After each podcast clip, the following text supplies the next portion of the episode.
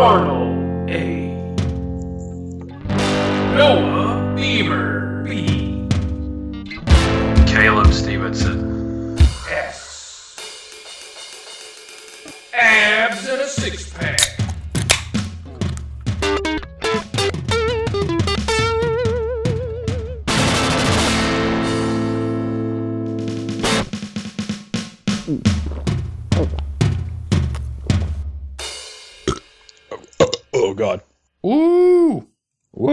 Hello and welcome.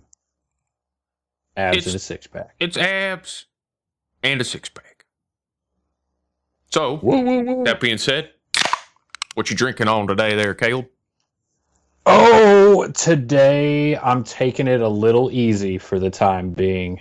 I am uh, sipping on a delicious Glass of gasoline. wild cherry Pepsi. Oh, close. I am. Sipping on a half lemonade, half tea, twisted tea, Oh, because sometimes you got to take a break from the high grav. just sip on a little bit of twisted tea. A little bit of bitch beer. Oh yeah, that's like a, the- that's a breakfast beer I don't- yeah, just exactly. a bitch beer. Yeah, I don't like the uh, regular twisted tea at all. But the half and half, it's like an Arnold Palmer with alcohol. It's nice. I've never tried those. I've had the original. I, I I like it in the morning, or you know, if I'm not really trying to drink something that tastes like beer. Yeah. Agreed. I have to try Well- out the Arnold Palmer. Well, it's yeah, it's just a twisted tea half and half. It's like it's like Ar- yeah, it's not actually a brand Arnold Palmer.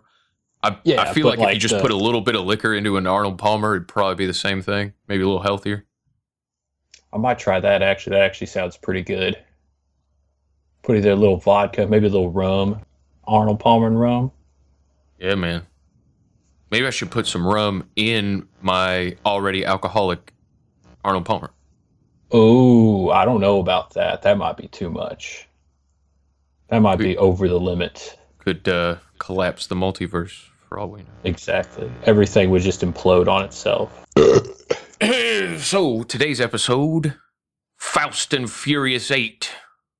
Or how many how many Fast and Furious movies have they made? I tried to get one past the number of Fast and Furious. Oh man, they I don't know, 100, 200. Yeah. So this is Faust and Furious 201. That sounds yeah, that sounds right. Yeah, so we're talking about the Faustian bargain, or the Faustian deal, or the Faustian pact. Lots of people talk about this. Uh, and the more I listen to them talk about it, and the more I research it, the less I understand about it. So we figured it'd be a good thing to talk about so that you can have the same problem that I did when looking into it. Oh yeah. So I found Okay, a. uh, so oh, so go ahead. oh go ahead. Oh, go ahead. Oh, go ahead. Go Keep ahead. We're just too polite. We're just too Oh, polite. you go. You go ahead. What were you gonna say? Okay. What I was going to say is why is it called the Faustian deal? We will get into that.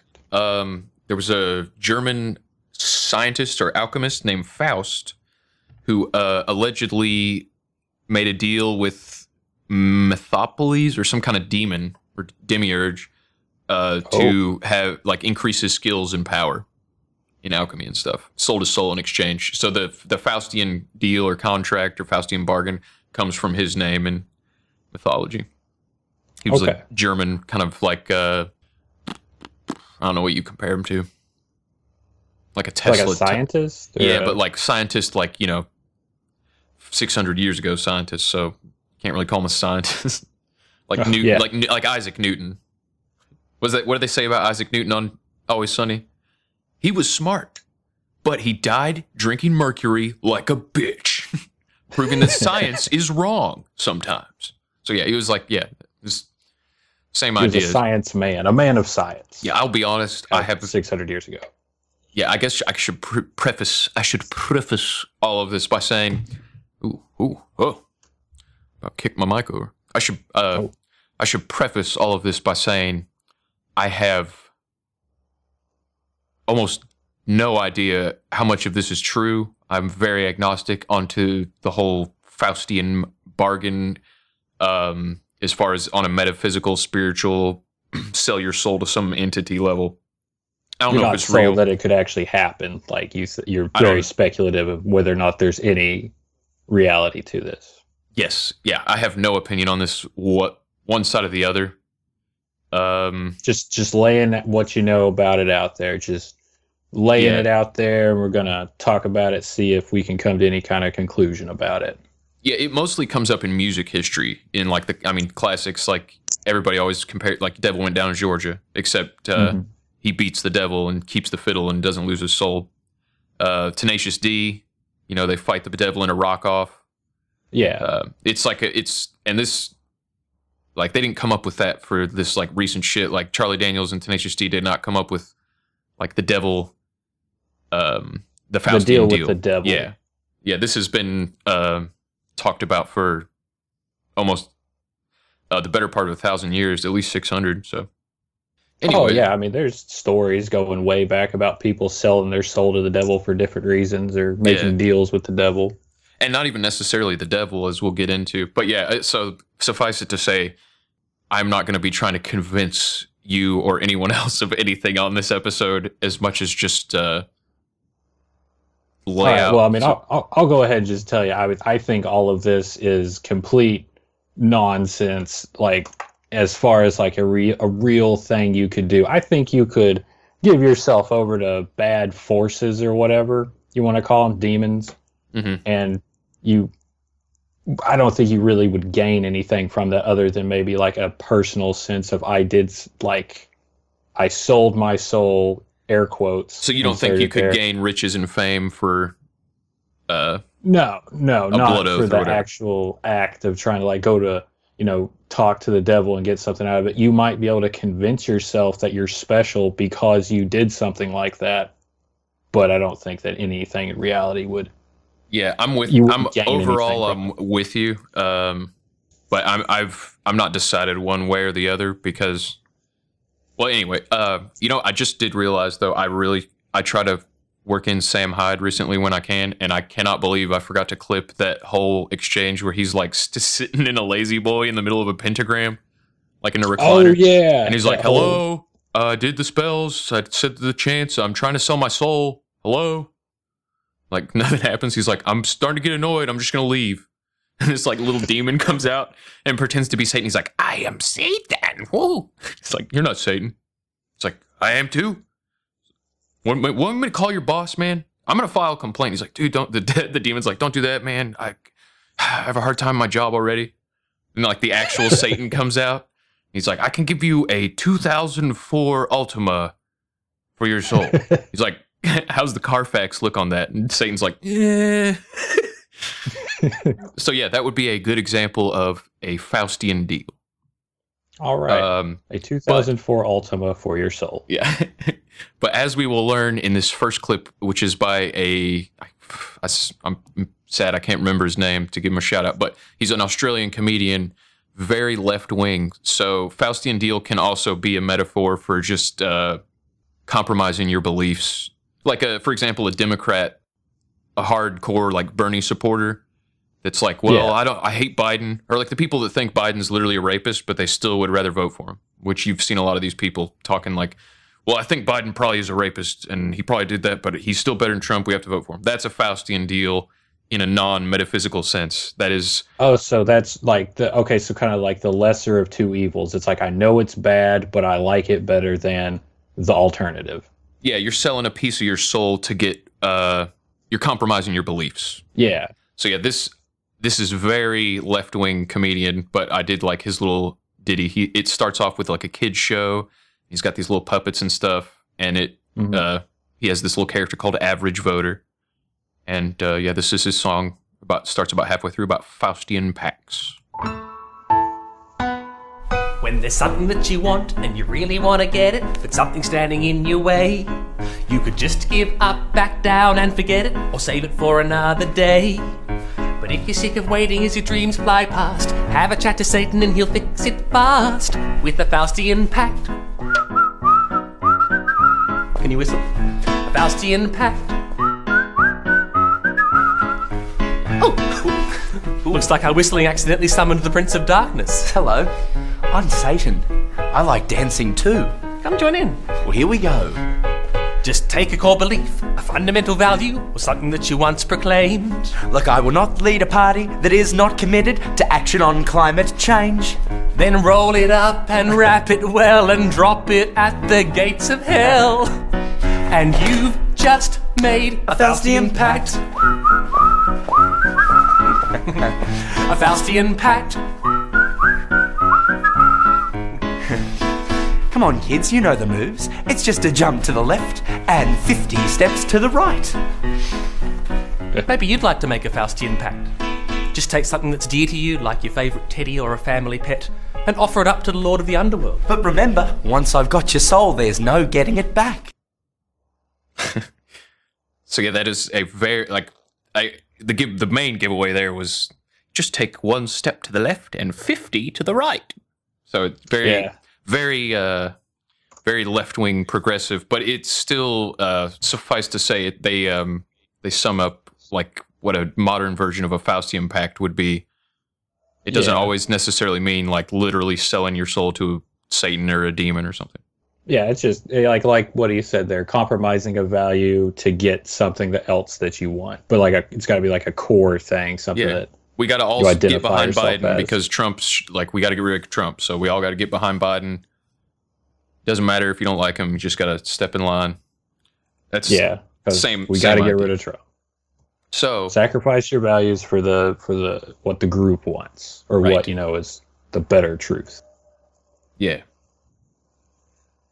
yeah. So Okay. that being said, it's it's like very speculative.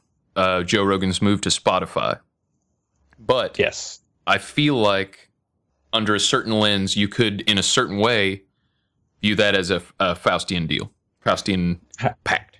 How so exactly? Expand on that thought a little bit. Joe was never. Well, first of all, Spotify banned Alex Jones. They banned David Icke. They ban Yeah. pretty much anything on vaccines that gets enough clicks. As soon as it's on their radar, they just get that out of there. Um, Yeah. So Joe's n- narrowed himself into a. He's boxed himself into a corner because, like, I, I brought this up with a couple people saying, like, he's now exclusively, and I haven't read his contract. Obviously, nobody has, but um, he it seems like people keep saying, well, like, yeah, but YouTube censors more, and it's like, yeah, but he was not in a contract with YouTube to exclusively be on YouTube. Like, he had his own website, his own RSS feed. Mhm. So, I don't like. I don't know. I'm I'm not sure if the Spotify move was a um, sellout move, as a lot of his fans have been saying. I mean, you read the comments when he made the announcement on that Patton Oswalt episode. It was like three fourths of the thumbs up, thumbs down. Three fourths of that or more was all thumbs down. Um, and that might be Yeah. because it was Patton Oswalt, to be fair. But that was the episode he made the announcement. So, uh, anyways, like the day after, I believe that he made that announcement, or maybe even the day of, Alex Jones comes on this uh, does this rant on uh, Robert Barnes, the constitutional lawyer show. Can't remember the name of it because he was like off work or whatever, barbecuing with his family, and he's like, Joe gave me a call, and I talked to him for forty five minutes or whatever, and he told me it was all on record. I could tell all this. But the weird part is, the next day, the whole article about it, about Joe Rogan s- saying in quotes, he's at war, he's declared war on YouTube. The whole article, Now the this video is something. This is something that Alex Jones said on his show that he said Joe told him. Right. on the phone. Yeah. yeah, but there's no other account of Joe Rogan saying he's going to war with uh, YouTube or big I've- tech or anything. I've right? seen Zero Hedge articles, headlines about it. To be Okay. fair, I have not looked into them, so there's a good chance they were probably just parroting what Alex said. But Alex and Joe have been friends for like 24 years or something. So, like, they've been, they used to hang out all the time in Austin and in California. I mean, Joey Yeah. Diaz would like dose Alex with edibles at UFC, like in the 90s. Like, so they've been, I mean, they've been, they've known each other for a long, long time. yeah. Um, I'm not saying I'm not saying like what Alex said is true or not true. I'm just saying if that's the only report of it, then that's. I mean, it, it kind of would make sense because it'd be a big, you know, middle finger to YouTube to just like go exclusively to anywhere else, really. Because I know Yeah. I usually watch Joe Rogan on YouTube. because You I see, like to be I'm- able to see. And if it's a if it's somebody I really if it's like a guest that I'm really pumped about, like um like Alex Jones, I watched that full thing on YouTube back when Joe actually live streamed his uh his first appearance and his second appearance. I watched both those live. Um Adam Curry, I watched that whole Oh, thing yeah. live. Me too. Um or not live because they don't live stream anymore. But actually, yeah, I uh, watched it as soon as it went up. before J- Alex put out this video, I guess it was two days ago, maybe. Um, actually, I emailed Adam Curry because I was sending him some clips because there was clips from when uh, Bridget Phetasy was on. I clipped them out, and it was Joe saying like shutting down any mention of conspiracy theories about Bill Gates or Anthony Fauci, Dr. Fauci. He was like, Dr. Fauci's been involved in like he's a he's a virologist. Like you think he's just going to cash in his Illuminati chips right now? He's a good guy. Like he's a really good guy. And Bill Gates, Yeah. but he gives so much to charity, and that was all Joe had to say about it. So I clipped that Those are out. very safe things to say about the situation. yes, and very safe things if you're worried. Yeah, I, I mean, is does he actually believe that? Doubtful, because I will agree. If one, if there's one thing Alex is 110 percent right about when Alex goes on Joe Rogan, it's when he criticizes Joe for saying, "You know about all this stuff I'm saying and more, but you won't say it because you're afraid to give your audience the truth." I agree He's with that 100. losing half of his audience. Yeah. I, bel I think it's more he's worried about He's- losing. Well, getting good chunk of the demonetized, censored, kicked off platforms, blowback. I mean, look what happened when just Bernie Sanders like played a video of Joe endorsing him. There was like a Yeah. global push to get Joe banned off of YouTube just from that. So I get it, but anyway, so I, I emailed Adam Curry about this because he text he's been talking about on No Agenda how he's texting Joe back and forth, and I was like, you could text Joe. I was like, maybe you can text your buddy Joe and ask him why he's like breathlessly defending Bill Gates and Fauci.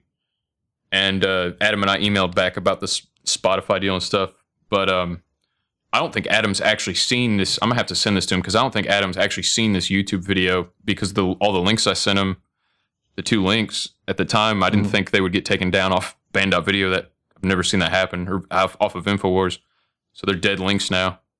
So Adam Yeah. emailed me back and he was like, "Oh, Joe's a confirmed Illuminati shill or something like that." But Or, I mean, once again, you said they've been friends for 24 years. It could be like Joe's just like, hey, even if it's true, maybe he's like, I don't want this to get out yet. He doesn't, because like he hasn't moved to Spotify yet. He signed the deal. But I think from what I read about it, um, the show is going to be like it is normally until the end of the year. And then it's going Yeah. exclusively to Spotify. because he's he's not been on Spotify, period. Um, yeah, he's not Which that's I, t- I t- on our uh, abs in a six pack Twitter page. I tweeted that out a couple days ago. It's like we made it on Spotify before Joe fucking Rogan. Getting the scoop on Rogan. yeah. but uh, now let me see if I can find this. Um, bu- bu- bu- looking through my emails from Adam Curry. Maybe not. Mr. Curry. Uh, it might be down in here. Uh, here we go. Thanks for the clips. I had actually heard the episode, and Joe and I texted back and forth about Fauci. I think Joe is just misinformed, but he's clearly open to other opinions. For what it's worth, I'm not sure how much this Spotify deal uh, implies that he's sold out. There'll be many. There'll be much details in the language, uh, i.e., the language of the contract. So, I mean, he makes it sound like he's been texting Joe on a daily basis, so that's good. Um, and I have noticed, like, between because I don't think Adam is lying about being like texting buddies with Joe. Yeah. Um, I don't think Alex Jones is lying that Joe called him on the phone and asked for his advice about this Spotify deal. Yeah, I, I believe both of those things. Um, but I mean, those could be pr- very privileged conversations too. Just you know, like uh, advisory type situations. Right. You know, like friends advising other friends on stuff. Right. And maybe Joe, or yeah, Joe just doesn't want that out in the public sphere yet. Yeah. So I, I guess uh, this is a this is going to be a long journey through this clip. Before after this, we'll get to the real Faustian deals where people sell their souls to learn how to play guitar. But uh, just Yes. this side tangent, since it's topical this week. Oh yeah, And I honestly am really interested in your take on this. But uh, yeah, here is. It took me a minute to find it on YouTube, but here is the video, and the whole episode was pulled from Infowars, Banned.video, all of Alex Jones' platforms. After uh, I'm assuming a call from Joe. I don't know who else would have done that because Alex Yeah, never cares about. people from Spotify or Joe. That's the only two people I can see. Alex wouldn't give a shit if it was Spotify. I mean, look what he he told YouTube to stick it up their ass so many times. Yeah, and they kicked him off. I mean, I know he's not on Spotify, but Yeah, he's already kicked off Spotify anyway. I think it's. I think Joe probably. I mean, maybe I'm wrong, but I don't see who else would have made that call. that seems the most likely. That seems like the kind of per like Joe would be the person Alex would listen to too if he asked him to do something like that. You know? Right. All right. So here we go. This is uh, this is lengthy. So at any time you want me to pause it, we'll uh, we'll do so. But I, I do right, think I'll this is call it out interesting. Yeah, this is this is inter- I, for a lot of reasons. I think this is a pretty fascinating um, thing, and I it may to me it might be proof that it was not a Faustian deal that Joe Rogan went with Spotify. Which my gut reaction was uh, kind of a sellout move because now you're locked into a platform. You can't build your own website. I wish people. I wish Joe Rogan would just started his own version of a YouTube or a like podcasting network like No Agenda has, but with a way bigger backing. Oh yeah, he's got so many resources, He so can do many it so people in the community that'd be totally willing to build it for him for practically nothing. Probably. you get people like Elon Musk, Tim Pool would all be involved, like actual like pro free speech. The Gab, the dude from Gab, uh, can't remember his name. Alex Jones, like all, like he has plenty of people on his side. But Oh, anyway, yeah. so yeah, um, we'll get uh, get started with Alex's story about Joe calling him while Alex was barbecuing and watching his kids in the pool. I was taking a few days off with my children, and I was grilling hamburgers on the back porch, watching my children swim in our little backyard pool. When Joe Rogan called me, and he called me this morning, and he said, "I'm going to call you after four o'clock California time, six o'clock Texas time." I said, "Okay, great." Phone rings. I tell my wife, "Hey, you guys over here." I talk to Joe, and Joe's a very guarded person. I've known him 22 years, but this was like a fire hose. He goes, Yeah, say this on air. Go public. The gloves are off. Total war. And I'm like, Let me get a pad and paper. So I go try to pad a pad and paper. And I'm trying to, like, Well, what's on record? What's not on record? What can I say? And he goes, Just say it all. So I'm pausing it right there. That's Yeah. So okay, so if Alex is because when Alex said all this, assuming Joe was the person who said, "Hey, you got to put the kibosh on this and take these videos down," um, Alex seemed pretty. gotta- Alex seemed pretty confident that Joe told him to tell everything he said on air. So Yeah, yeah, it definitely seems like he was 100% confident that Joe was like, hey, say all this. However, uh, Alex is a very uh, impassioned and eccentric person, so maybe he mistook some of what he said, which I, I believe is a possibility. but you, uh, But at the same time, he said, say it all, you know. Yeah. So that, I mean, if if it's true that Joe said say it all on air, then that would imply that it was someone else that pressured Alex to take it down, which is a whole nother rabbit hole of questions. Who would that be? But um, we're at least on the same page that Joe for sure really did call Alex. Like Alex didn't making up that part. It seems like it because I feel like um, it wouldn't just get taken down. Like if he, if Joe hadn't called Alex and he says all this, I feel like Joe would just come out and say, "I didn't talk to Alex. I didn't tell him any of this." He wouldn't just say, "Hey, take this down." Right. That's what my thinking would be. Is Joe would actually tell, like, somehow get it out into the into the sphere of knowledge that I did not say any of this, rather than just try to shut it down. Yeah, and uh, Al- yeah, that makes yeah that makes sense. Um, there's a lot to digest in here, but like wha- one thing Alex gets into in a, in a minute is he says Joe made sure, and Joe told Alex that Spotify in the contract with Spotify, Alex Mhm. Jones is mentioned by name. You have to let me have Alex Jones on, and he is supposedly going to be the first guest booked when they move to Spotify in September. Is this like is there proof of this or is This this is just what? Alex said. This Okay. is just straight assuming Alex's phone call with Joe was real. Okay. And he kept saying things and telling me things. And like 10 minutes into this, like a 45 minute conversation. Because Joe, you know, we're drinking beer in Las Vegas or something. That's hours of conversation. But on the phone, it's a few minutes. It's like 45 minutes of him like going off. And I'm like, well, what am I, allowed to say because he's telling me, I want you to go on air. I want you to say this. I want you to. And at the end of it, he says, just put it all out. Well, there's no way to put 45 minute conversation out and it's import because it's bigger than Alex Jones. It's bigger than Donald Trump. It's bigger than Hillary Clinton. It's bigger than all of us. It's about somebody that was number one in their field, reaching 20, 30 million people a day with all the aggregate videos he's got out there. That's the biggest media there is. Finally saying, I'm done. Because Joe is a pragmatist. He's a patriot. He's an American. He's as smart as I am or smarter. When I say that, it's not a compliment, it's the truth. He finishes my sentences. He knows all of it. He's addicted to it. He's the real Alex Jones, but the one that's smart enough to think, oh, I'm going to jujitsu this whole thing. I'm going to, I'm going to figure this out. And now that he finally got the position number one, he said, Alex, I'm taking the gloves off. So here's what he told me.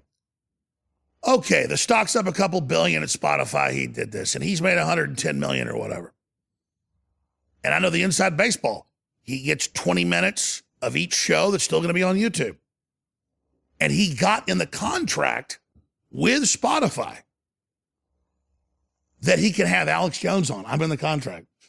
and, and, and so, he, but, but he went on. He said, listen, you told me this stuff 20 years ago. You told me 10 years ago you know, you told me a couple years ago about YouTube, Google censorship. I thought, okay, maybe some of it, but whatever. He just couldn't imagine they were so un-American. And he said to me today, he said, listen, I love America and I love freedom. He said the things they've done, the things they've told me, the way they've talked to us like we're dogs is so un-American. It's not about me. It's about I'd rather die than do this. He goes, I don't care if I get shut off everywhere. He goes, I'm going to war. So if if all that is true, I am I have gained so much respect for Joe Rogan. Absolutely. What do you what do you make of that? How much are you buying into like what? Because like Uh, Alex attacks Joe so much, I feel like he wouldn't be kissing Joe's ass so hard if Joe wasn't actually doing at least that to a certain extent. Yeah, definitely. I feel like every time Alex Jones talks about Joe Rogan, he is definitely kissing his butt a little bit. Well, not you. You remember when Jesus told him to destroy Joe Rogan? Yeah, I was That's, drinking. I uh, was drinking a lot back then. I, I was, I was, it was, it was a heavy drinking time. About a bo- bottle of vodka. yeah, he was heavy drinking at the time. That makes uh, you know clouds the judgment a little bit. Uh, Uh, I don't know. I mean, I feel like he's gone back and forth about it, that kind of stuff. Um, But do you think it, what are the what's the likelihood that Joe is actually fully like on the attack against YouTube, Google, uh, the whole tech censorship, and just um, because he always seems like he he's a fence rider. If especially once his podcast got big, Joe is a fence rider if he's anything. Yeah, that's how you get such a big audience. You don't get a real big audience by uh, being real polarizing or anything. I mean, you can get a pretty big audience. Like Well, Alex but- Jones, he's got a pretty big he- audience, the but he doesn't biggest- have like anywhere near Joe Rogan. The biggest podcasts he's had by far was the Alex Jones episode, though. So polarizing guests are what made Joe big.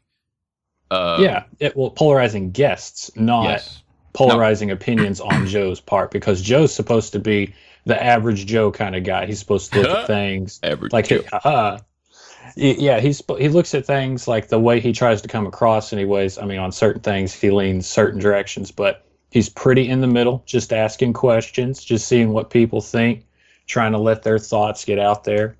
And I really think that's what his big Unless thing it's Eddie was. Bravo, I then he shuts that shit down right away. Eddie's a little Shandony. special. Uh, so He can be. I love I love Eddie, dude. Uh, but Oh yeah, he's great. He's a great guest. I, I mean, I'd love to talk to him about the like the stuff he believes, like especially all the flat Earth stuff, because he seems like he is the person to talk about with all that. he's not the expert of flat Earth, but he's definitely the figurehead of it. Oh yeah, Um, yeah. Uh, but anyway, but uh, so back to the the Rogan thing. I'm I'm less interested in, even though it is interesting. I'm less interested in why Alex removed this whole story and segment and the entire episode that it, it contained it about Joe Rogan calling him and the Spotify deal. I'm that's interesting, but I'm more concerned about is Joe actually like standing up for like free speech and against the big tech stuff, or is it bunch of, or is it going to be a bunch of talk like Trump does, where he's like, big social media censorship, it's real bad. Somebody should do something about it. It's not Well, like I think it's a I think it's a battle that Joe Rogan is like. I mean, I think anybody that's creative, because pretty much every single uh, major content creator for YouTube has at least one story about how YouTube screwed them over in various ways, and I'm sure Joe Rogan has hundreds of them like that. Mm-hmm. Oh, he talks. And he's YouTube talked about it on the show. They de- they demonetize episodes with Tom Papa, who tells dad jokes and bakes bread. yeah, see, there's just like there doesn't seem to be a lot of rhyme or reason to certain things they do, other than just like, hey, we don't want to pay this person, or we just don't like this person, so we're not going to let them have as much money as they should get. Well, I, And I, I feel like that's one thing he does fight for is uh, fairness, if anything. I feel like that is a big part of the Joe Rogan ideal is that stuff should be fair. Like you shouldn't have a whole bunch of people who get to just make a bunch of arbitrary rules because they like or don't like something. Yeah, but there's I think there's more to it than that. I think part of the reason Joe really um and I obviously I don't know the behind the scenes but I would assume especially since hit Joe's opinions on COVID-19 on the podcast in the last couple of weeks have drastically shifted from talking to Adam, texting Adam about it, Adam Curry, from um having guests on like Elon Musk really exposed a lot of that. Um I think Joe Joe has realized that YouTube. I mean, Dr. Erickson and his uh, cohort, what would you colleague, Dr. Erickson and, and his colleague, very respected Yeah. medical doctors, did a press conference. They explained how the number, the CDC is fudging the numbers. They're marking regular deaths as COVID nineteen causing deaths. Um, they're taking away our freedoms. You have doctors, nurses, scientists all over the world, like the the guy that won the Nobel Peace Prize for discovering HIV says this thing was clearly made in a lab. They're using it to take away our freedoms. It's not that deadly. It's a patented virus. He's banned from social media. You have Dr. Erickson. His video got 7 million views on YouTube. YouTube banned it. You have legit medical doctors who are now banned. You have politicians from around the world who are being banned by YouTube for talking about things like the pandemic, Bill Gates, and they're talking about it rationally and medically. Yeah, they're they're not just coming out with like crazy off the wall conspiracies. They have at least like backgrounds in the field and they know a little bit Multiple about it and they're still being treated like they're off the wall. Yeah, and I mean, I've it's the censorship under this COVID thing with YouTube, Twitter. I mean, they're they've been deleting Trump's tweets. I mean, it's like so.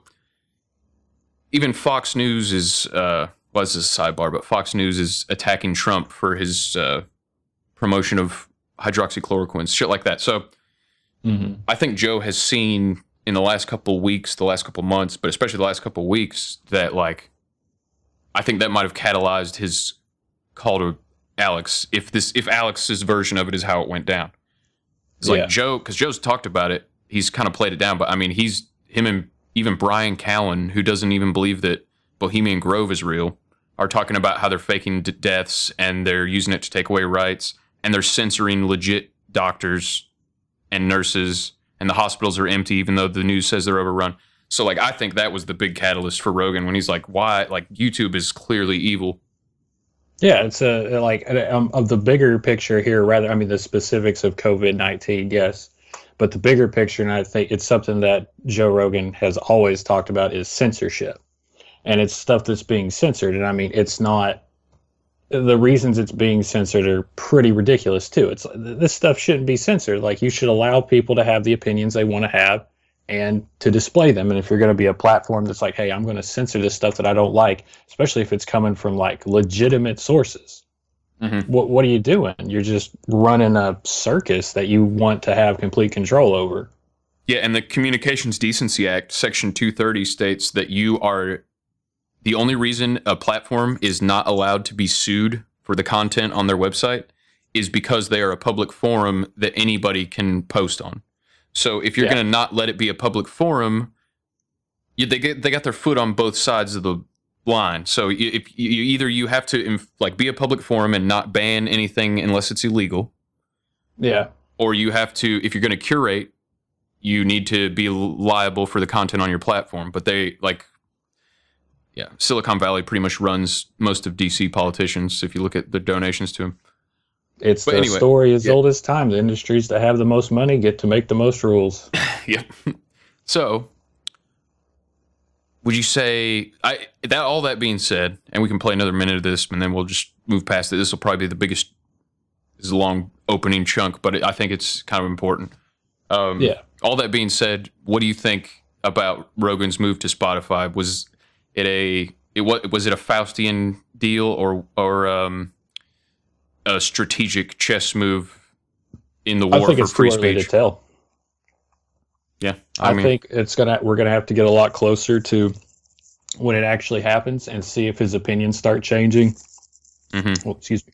Or what exactly he does at this point. It could be it's very speculative. It could be a Faustian deal where he was like, I've got I'm just gonna sign over, get a whole bunch of money and you know, just do whatever Spotify says because Spotify is a pretty uh woke company as it is too but they Yeah. do they are better about letting just whatever like i mean our show's on spotify yeah so they're pretty open to whoever wants to be on spotify But they, I mean, David Icke has been on Spotify for years talking about how reptilian lizards control the government. But as soon as he started talking about the dangers of 5G, they shut that guy down fast. So, um, yeah, it's Spotify is suspect. That's that was the main problem I had. It wasn't Spotify in general. They're not as bad as YouTube is for censorship, by like for sure. But I, I'd put them on par with Twitter as far as censorship. Like they censor a lot of people, but it's not near as blatant as like YouTube and Google is just crazy blatant. The main con- uh, point of contention I had with Rogan moving to Spotify exclusively was why didn't you just like you like like we were talking about just like you had such an opportunity to make your own platform like Alex Jones Yeah. did Banned.video if Rogan did something like that it would have I mean it would have been a but there's bigger game changer There's a whole nother element that goes into that because you got to build your platform. You have to figure out how to get it to work right. Then you've got to get all of the your listeners to migrate to that specific uh, website or whatever you're going to use. You know, and that's a lot harder. You than still a gotta get 'em to migrate to millions of people already Spotify. Spotify is unavailable well yeah the, the money yeah the money is a big chunk of it um yeah it's I can't think really that- I can't judge Rogan's decision on the whole Spotify thing because obviously I'm not going to act like I would turn down a hundred plus million dollars Oh yeah, But that guy's got so much money already that like I don't know. I'm yeah, kinda I repeating myself overall, I think it's I think it's really like I could see like it being like a sellout, and I can also see it being a middle finger to YouTube and being like that. I think it's too early to tell. I think we're gonna have to wait till it actually starts moving towards there and to see what YouTube or if YouTube does anything in response. Yeah. Because Well, if acco- YouTube gets Alex- pissed off about it, that probably means it was a middle finger to YouTube. Right. Well, yeah. According to Alex, um, YouTube is still in the contract that, like, you know how they have Joe Rogan clips, JRE clips? Like, they'll have clips, 20 minutes per episode of clips from each episode on YouTube. That's in the contract, just to get people to rem- be reminded they can listen to it on Spotify. Um, Yeah. But anyway, yeah, I, I agree with you. That's too early to tell. But um, I hope Alex is right about this. That'd be really that would be really cool to see that like Rogan actually trying to like do something positive. Kind of the way that Elon Musk tries to do stuff that's like at least seems fairly positive with all of his influence and power. Yeah, I mean, I think, I think Rogan is shoulders above. And I never thought I would say this back when I first started listening to Rogan, like you know, eight years ago or however long it was. But now I think Rogan is. I mean, he he is shoulders above Alex Jones or Elon Musk or even CNN as far as like swinging an election. Like people really like the amount of sway that Joe has is insane. It is. Um, So yeah, I that's that's another reason I got really upset that Joe was just kissing Bill Gates and Dr. Fauci's ass. And I emailed Adam about it, but I get what Adam's saying. Yeah. It's like Joe's just like he's smart, You gotta, But he's you not- gotta toe some lines sometimes if you want to get what you want. Right? Well, anyway, let's listen to maybe another minute of this and then move on. All right. this. He goes, I don't care if I get shut off everywhere. He goes, I'm going to war in in September. And he said, I want you first guest. The background on the big jumbo screens behind Alex is Joe Rogan with a giant American flag behind his head. out of, the course. gate, and then Elon Musk next. And if they think they've been attacked so far, get ready. And because I know Joe, he knows as much or more. I mean, it's scary. You're about to see a calculated Alex Jones. And he said, I don't care what happens. It's for my kids. These people, because he has the inside metrics. He goes, Elon Musk, you know, 100 plus million views. They shadow ban it. They block it. They claim it's 10 million views. Same thing. You know, th- th- that's the new interview. And so all of this and and and, these tech dictators, I, I, I told Joe a few years ago, I said, I'm coming after you because I know you know all this as much as I do or more. I know you're just as tough as I am, maybe tougher, probably tougher. And you're letting these people piss on you? I said, I demand you attack them. And Joe's like, oh, they're not that bad. And once he finally saw them, here was the here was the camel, here was the straw that broke the camel's back he tries to get medical doctors on, people that own hospitals, you know, PhDs on top of it.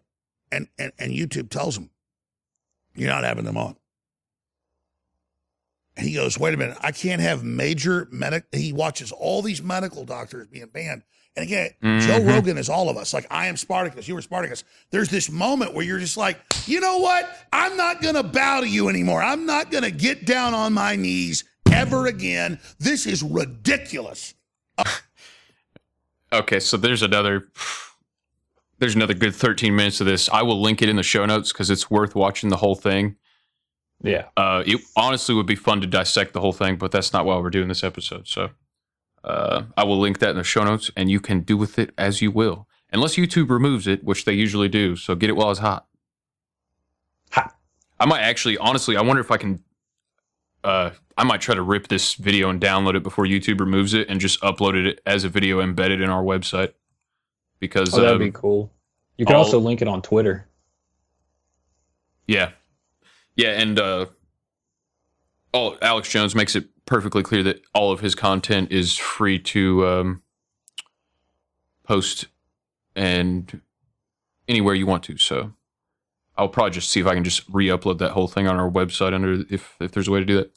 Anyways, so Mhm. that is a loose tie-in with Joe Rogan's Spotify deal being a non-metaphysical Faustian deal potentially, um, which I thought it. I thought it was a sellout uh, compromise, but if between what Adam Curry emailed me and what Alex Jones, especially what Alex Jones is saying, and he's known Joe for a damn like multiple decades, so I am hoping that this actually really makes a big. This could make some big waves and some big changes we might yeah. see people that have been censored if alex is right come back um because that's i mean that's a big and, that, and that's the, the you know the the first rat rogan's the first rat leaving the sinking ship i guess if you want to um Oh, I got it. Yeah, that could be it. That It could be start a he just sees cascade. because people have been talking Yeah. about leaving youtube for a long time and if th- this could make BitChute big um if people just like gab instead of like this could if there is like one guy you want to like get off the censorship social media train then this would be the guy to lead the charge so hopefully that'll And maybe this is part of it. Maybe he's moving away from YouTube. He's going to go to Spotify, and maybe he'll build his own website from uh, the comfort of Spotify. Since Spotify really, their whole thing is just to host content. Maybe he's just going to move away from YouTube, try to get everybody to gradually move away from that, and he's going to build his own uh, media empire, yeah content yeah hosting place. Hello, this is Hank Hill, and I'm telling you what, you need to listen to Alex Jones. Yeah, yeah. Infowars.com. Yeah. Nice. mike judge that'd be a good rogan guest mike judge Oh, that'd be awesome. Okay, so now the now to the meat and potatoes. Mm-hmm. Uh, I guess uh, this this will be kind of quick. um, I went and looked for making an opening mix when I was doing that. I was like, let me find some songs that are literally just called Faustian Bargain. Yes. So Did you find me- any? I found a lot. Uh, there must have been Oh. 15 to 20 of them named variations of Faustian Bargain, Faustian Deal, A Faustian Deal, The Faustian Deal, The Faustian Bargain, The Faustian Pact. There was a lot of songs on there, and most of them sounded exactly like this. Wait, no, that is not what. Most of them sounded. that was the one I didn't want. Should have labeled these. Ah. There's every single song had a similar sound, pretty much, and it was usually this type of stuff.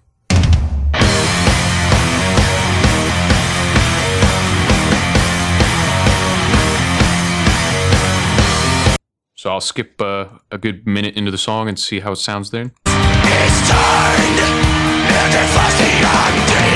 So yeah, lots of pentagrams, lots of screaming. Pretty much every song about the Faustian bargain. So uh, yeah, Makes there's an, sense that uh, death metal be into that. here's another one with the same name, a Faustian bargain. You're a cunt. You're a cunt now. You've always been a cunt. And the only thing that's going to change is you're going to become an even bigger cunt. Now you have some more cunt kids.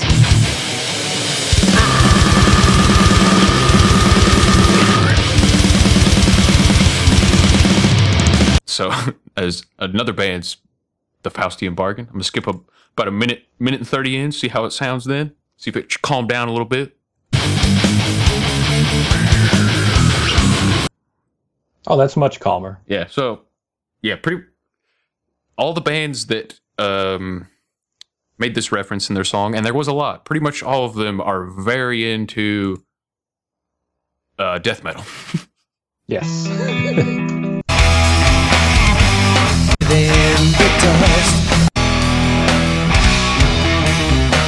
Yeah. Those were all pretty much the exact same name, and I could play 10 more for you, and you wouldn't be able to tell the difference between the songs. All right, so we've got a general idea. This is very much involved in the uh, the crowd that enjoys pentagrams and screaming and thrashing metal. Hate Worldwide, baby. Slayer. Woo! um, I did like this one, and I might see if um, this one. This is like the counter. This is like the antidote to that music. You ready? Okay.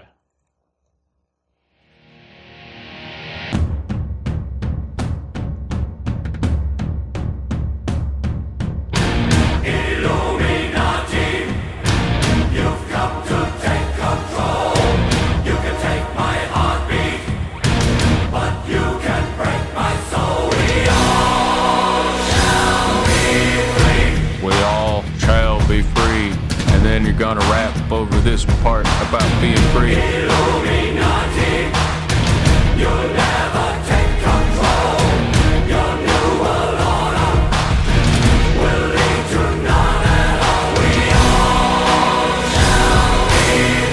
And then you would keep rapping right here, and this is the part where you would rap right here.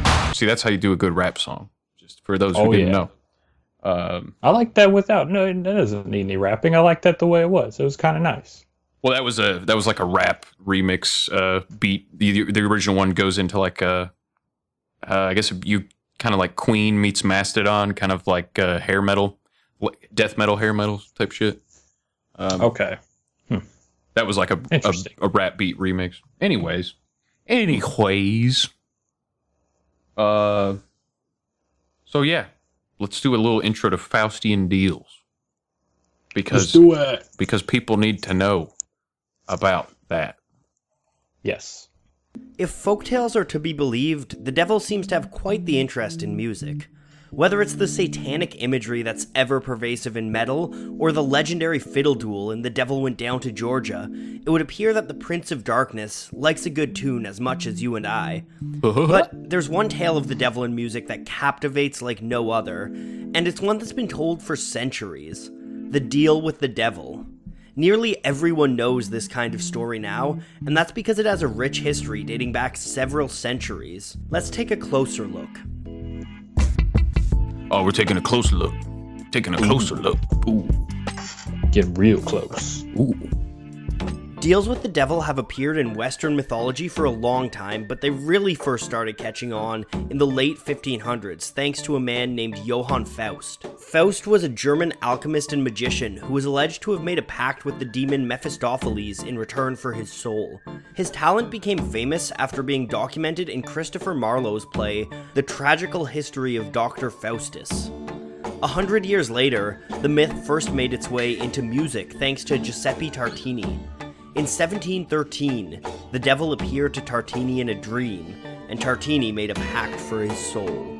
In the dream, he gave the devil a violin, and the devil performed the most beautiful sonata he had ever heard. Immediately upon waking up, Tartini tried to write down what he heard and created the Violin Sonata in G, better known as the Devil's Trill Sonata. Despite the success of this piece, Tartini wrote that his effort was so inferior to what I had heard that if I could have subsisted on other means, I would have broken my violin and abandoned music forever. Wow. So the main takeaway from that is Tartini is a dumb name. Yes. Well, who- who- Tartini. who's named Tartini? Tartini. I don't care how Who- Italian you are. I would rather your name be Meatball Spaghetti Man. Pasta Esquire. Tartini. Stupid. Hi, my name's Tartini. I heard a cool song in a dream once. Hi. So yeah, yeah. And the, the devil made me do it. The By the devil way, made me do it. If it. the devil really, I mean, I know he said it was a mere representation of that song, but if that was, the devil could do better than that. Like, I listened to that Tartini thing that made him famous that he said, like, the devil gave to him in a dream. It's, Yeah. un, it's unlistenable. Is that bad? Well, I mean, you know, art is subjective, I guess. So I can't, I mean, it's not like a, but I didn't like it. Maybe it was just somebody playing it badly since he, maybe he was playing it really well since he lived like 600 years ago. Uh, oh, and- yes. when it's they just just didn't record it. representation of it Yeah. now. So uh, here's some more Faustian deals about old weird dudes with wigs that played violin. Apparently, the devil liked violin 500 years ago because that's all he really made deals about was violins and shit. It would seem So I mean, even like Johnny, right? That's Devil and Dad George. Is Johnny? Johnny rising up your bow. Yeah. yeah. It was at Yeah, least a Johnny fiddle. riding up your bow and playing a fiddle. fiddle. You didn't see him Yeah, playing no it's a- it's a freaking violin. violin. He was playing a fiddle like a man. That's a. It's the same thing. Uh, I think they're the same thing. Fiddles, I like fiddles better. Violins, like the snobby. Fiddles, what Old Crow Medicine show. Violins are what like orchestras play. True. Like a fiddle is a harmonica, and a violin's like a kazoo. It would seem that the devil's interest in violin didn't wane, as rumors of another violinist cohorting with the devil came about a century later. Niccolo Paganini is considered by some to be the greatest violin virtuoso ever to have lived. He started music at the age of 5 on the mandolin, was composing by the age of 7, and performing live at 12. And he was such a virtuoso that the public began to surmise that his talents must have come from dark dealings. Dun dun dun. On top of his skills, Paganini had a pale, lanky look with long fingers and flaming eyes. The legends of his performances are something else to behold. Some reports say audiences made the sign of the cross as they watched him perform to protect themselves from evil. Other stories have him continuing to play flawless Now wait a notes second. on Why broken- would they be there watching him perform if they were having to make crosses to protect themselves? Why would they just not be there? Well, so you see, um, history requires a little bit of faith, right? Do we have photographic evidence of the founding fathers? No, people just had to paint pictures of them so that we hope they like we know what they look like. We hope we know what happened. But I mean, really, after like everything from like before 1900 when cameras existed, it's just basically on faith. It's all faith. I suppose. is have him continuing to play flawless notes on broken strings and contorting his body into weird shapes while performing. One fan even left a Vienna concert claiming he had seen the devil aiding Paganini. At the age of 54, Paganini died, and one of the last things he did Dude, just shy of the 27 club, man. He almost made it. things he did before he died was send away a priest who had come to perform last rites. This cemented his association with the devil in many people's minds. So uh, these dudes with like powdered wigs living in London like 500 years ago when they haven't hadn't they hadn't even invented bread yet. So Bread wasn't even a thing. No yeah, one let's thought about let's skip past that. Not only bread, they didn't have Pringles. Um, there's just a bunch of dipshits back then, really. So yeah, they didn't have rotisserie chickens yet. let's move to the fun part when Americans were selling their souls. Oh yeah. Yeah. So Yeah. uh so yeah. Unfortunately, it's still this same guy with a lisp doing the uh story, but Oh jeez. Less than a hundred years later, legends of the devil meddling in musical affairs started. oh, but see how the music changed? It's like now it sounds a little bluesier, Now a little bluesier, a little Yeah. more like like early like coon New tunes. Orleans carnival thing. Yeah. I didn't say that, by the way. Less than a hundred years later, legends of the devil meddling in musical affairs started once more. In the 1920s and 30s, a pair of blues musicians in the Mississippi Delta are alleged to have run ins with the devil. First came Tommy Johnson, a guitar virtuoso known for his eerie yodeling. Johnson's brother LeDell spread the legend of Tommy's Faustian His bargain. yodeling's so eerie. One night, the story goes, Tommy Johnson went to the crossroads just before midnight and played guitar until a big black man came up to him, took his guitar, and tuned it.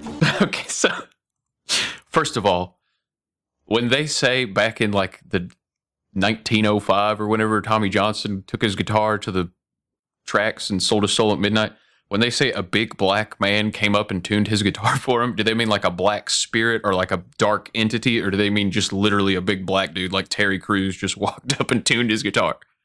I mean, I'm thinking spirit kind of guy. Yeah, you know, okay. very shadow figure. Yeah, in context, a big black man could mean very different things back in the back Yes. 130 years ago or whatever. Or midnight and played guitar until a big black man came up to him, took his guitar, and tuned it. was After Shaq. that, Tommy Johnson could play the guitar like no man alive.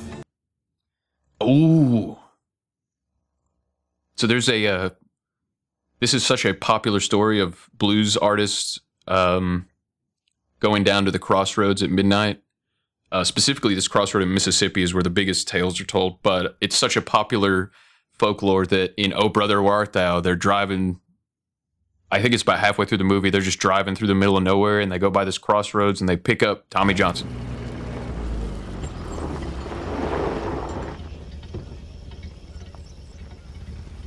You folks going past Tishomingo? Sure, hop in.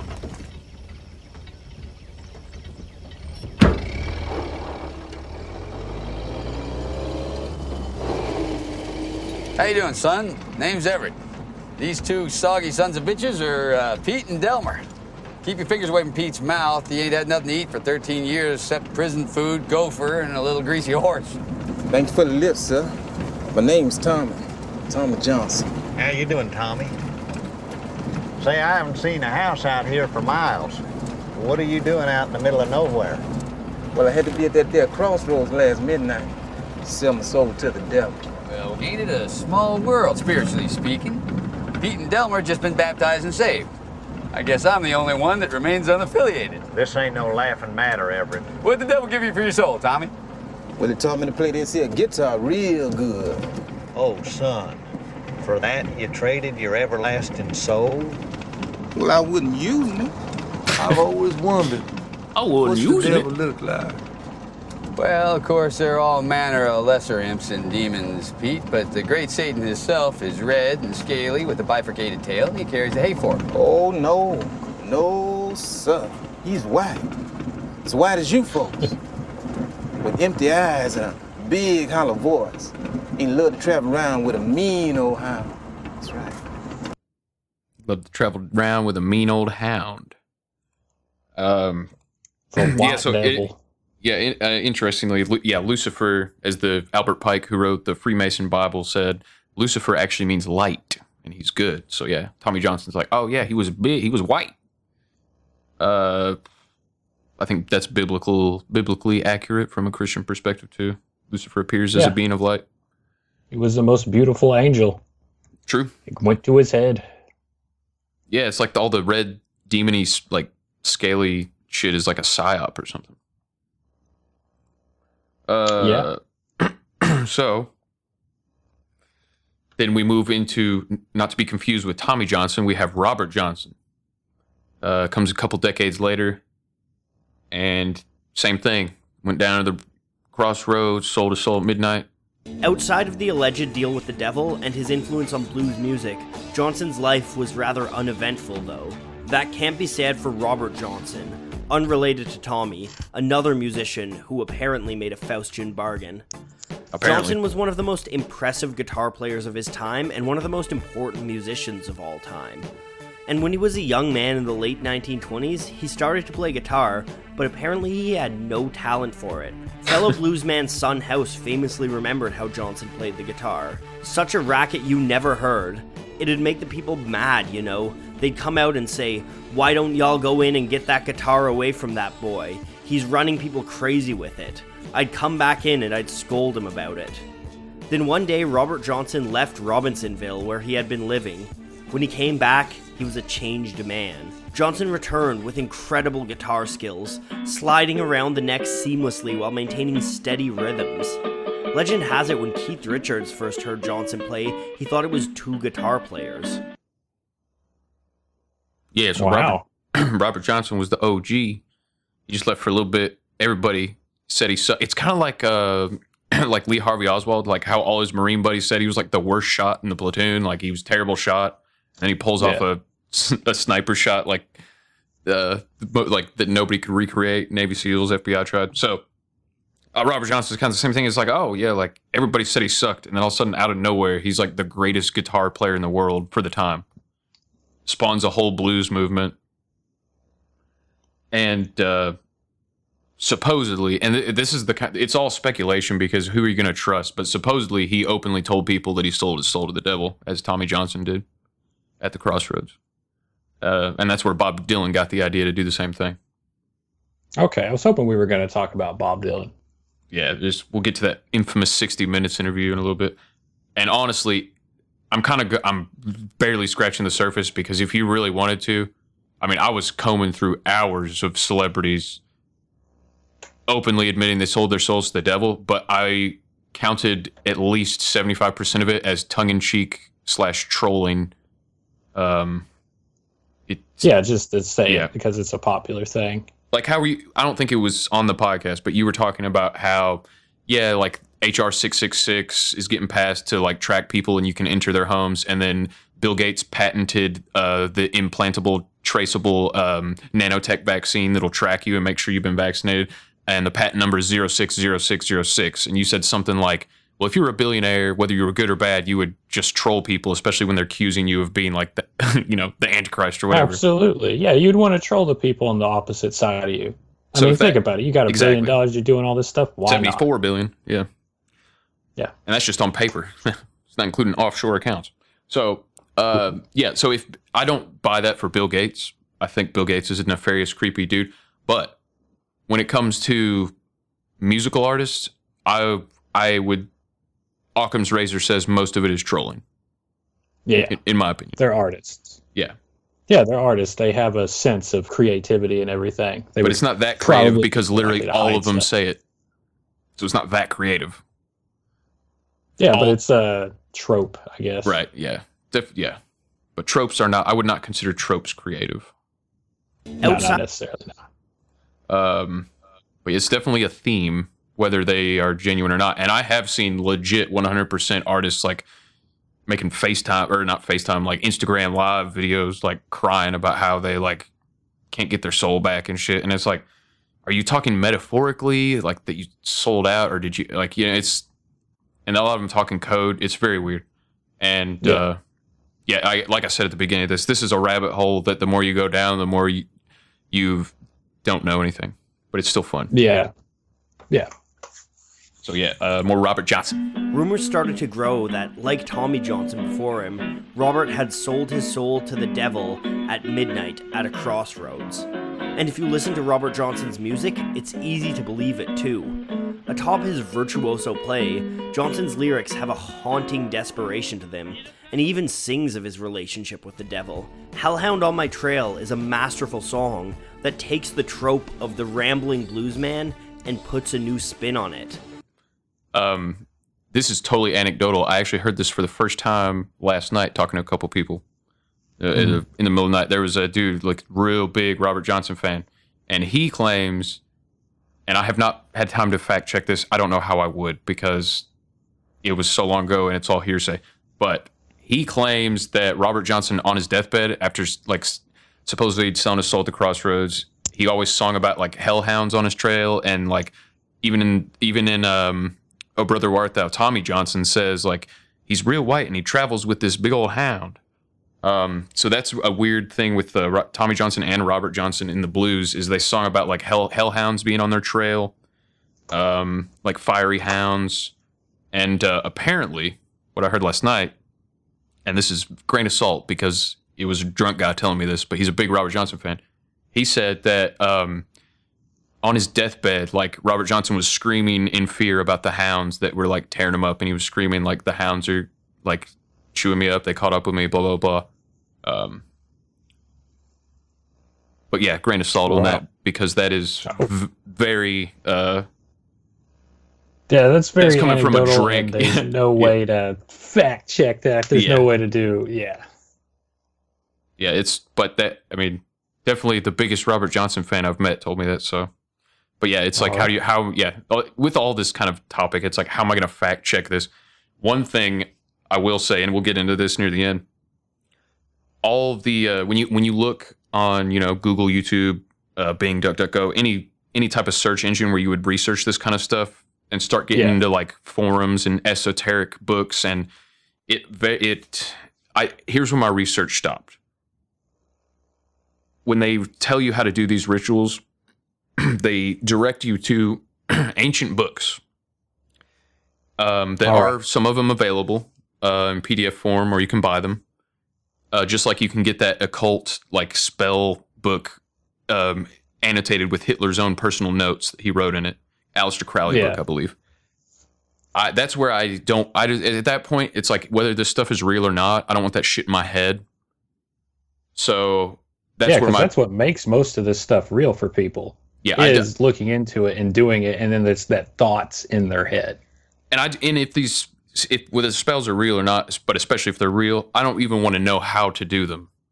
Yeah, I, I, th- there's certain things I would like not to know how to do. So that's where my research stopped. Uh, I didn't want to be a guinea pig and try like the crossroads at midnight or the, um, you know, like the blood oath and the tarot cards and all that. Like, I, it, it's uh, that kind of shit creeps me out. I, you could say I'm superstitious, but I did like that. That seems like how you would figure out if this shit's real. And Yeah. they all do link to like ancient books. Uh, most of the people citing this stuff, like all these creepy Satanists on YouTube and shit. Um, I just didn't feel like. Like I'm sure I could have gotten more answers as to the validity of this stuff, but at what cost? I guess is what I'm saying. yeah.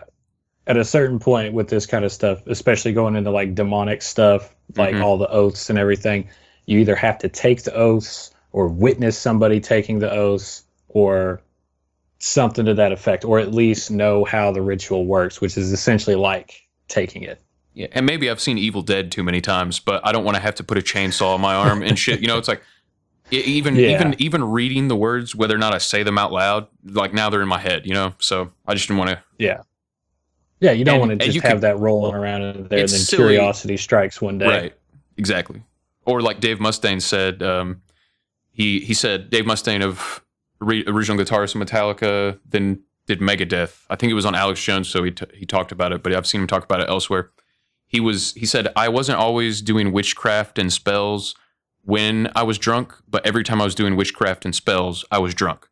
And uh, Yeah. he put this like hex or curse on some guy that he like hated or something, and that very same day, that dude died in a car crash and after that he got sober and became a christian so it's like I hear enough people talk about shit like that where it's like, well, whether it's true or not, none of them seem like the people that have gotten out of it say it's bad, and the people that are in it and say it's good are creepy. So either way, I'm good on it. Yeah. Anyway, Devil. Hellhound on My Trail is a masterful song that takes the trope of the rambling bluesman and puts a new spin on it. The reason Johnson is a traveling, wandering vagabond is because he's got hellhounds following him.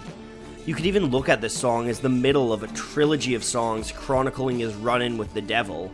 Crossroad Blues is where he sells his soul, and then the trilogy ends with Me and the Devil Blues, which has some of the most haunting opening lines ever. Early this morning, ooh, you knocked upon my door.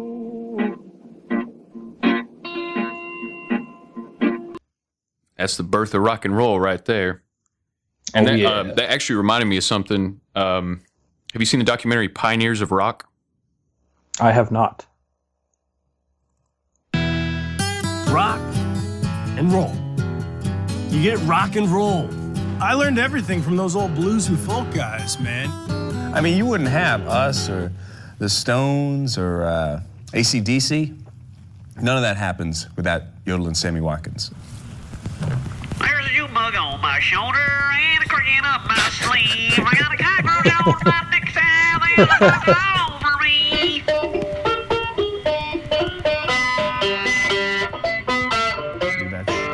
There's a June bug on my shoulder.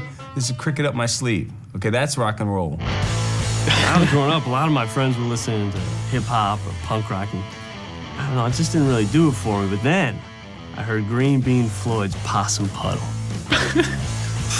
I got that. Oh, Henry was a possum with a white on flame. But when he came to swimming, he was laughing in the rain. Did the backstroke in the puddle by the drain. Oh, Lord. It hurt me right here. Hurt me good. I got, I was hooked in. Oh boy, look at that one. Tenderfoot Williams. God. There's a song on here about a June bug joining a baseball team. Slick Kip Wimpton. Oh, God. This one's about two inchworms on a date. So, running for blood, I was doing this kind of thing. Cap Haplin was kind of a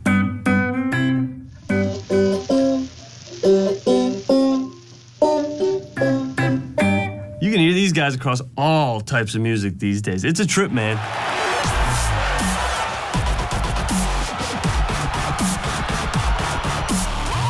Here's my track, Nasty Business.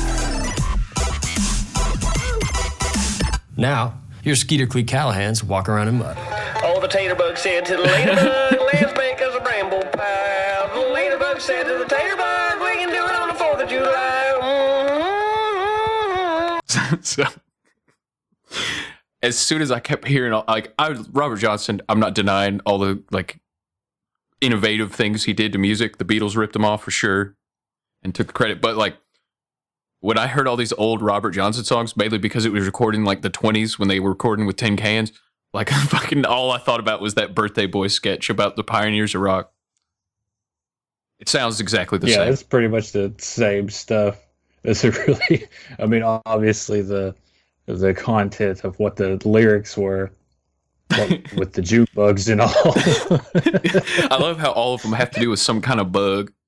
There's a Yeah. ca- the visuals make this whole bit on the birthday boy so much better because there's like it's just like dudes like live it like uh, just like a dude in a barrel like you know on a dusty road with like a one string guitar.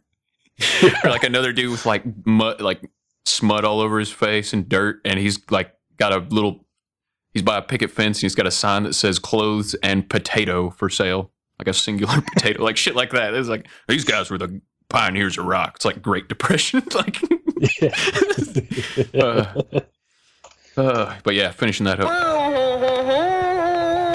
You hear that? It's like the same song. Kale Donk. I mean, that guy was metal 50, 60 years before anyone. Hold on a second, fellas. Uh, Jumpy Bug just hopped up onto my knee. Witness it off of me.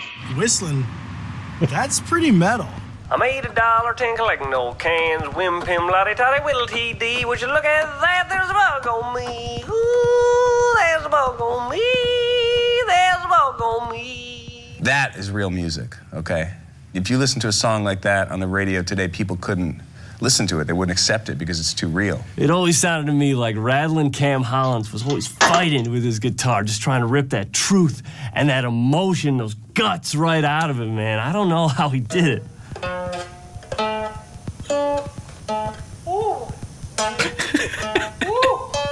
Ooh. Ooh. it sounds like me playing a ukulele, dude. That's bad. Um, so, yeah, with that sound in mind, give another quick listen to how Robert Johnson sounded. This is actually Robert Johnson.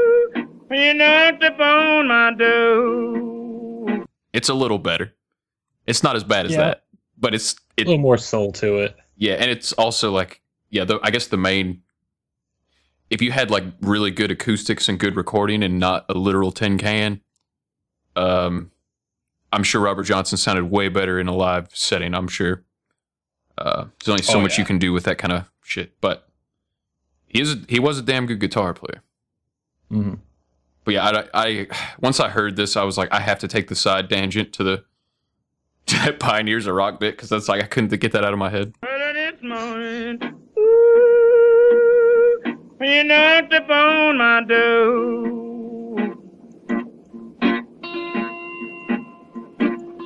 And I said, hello, Satan.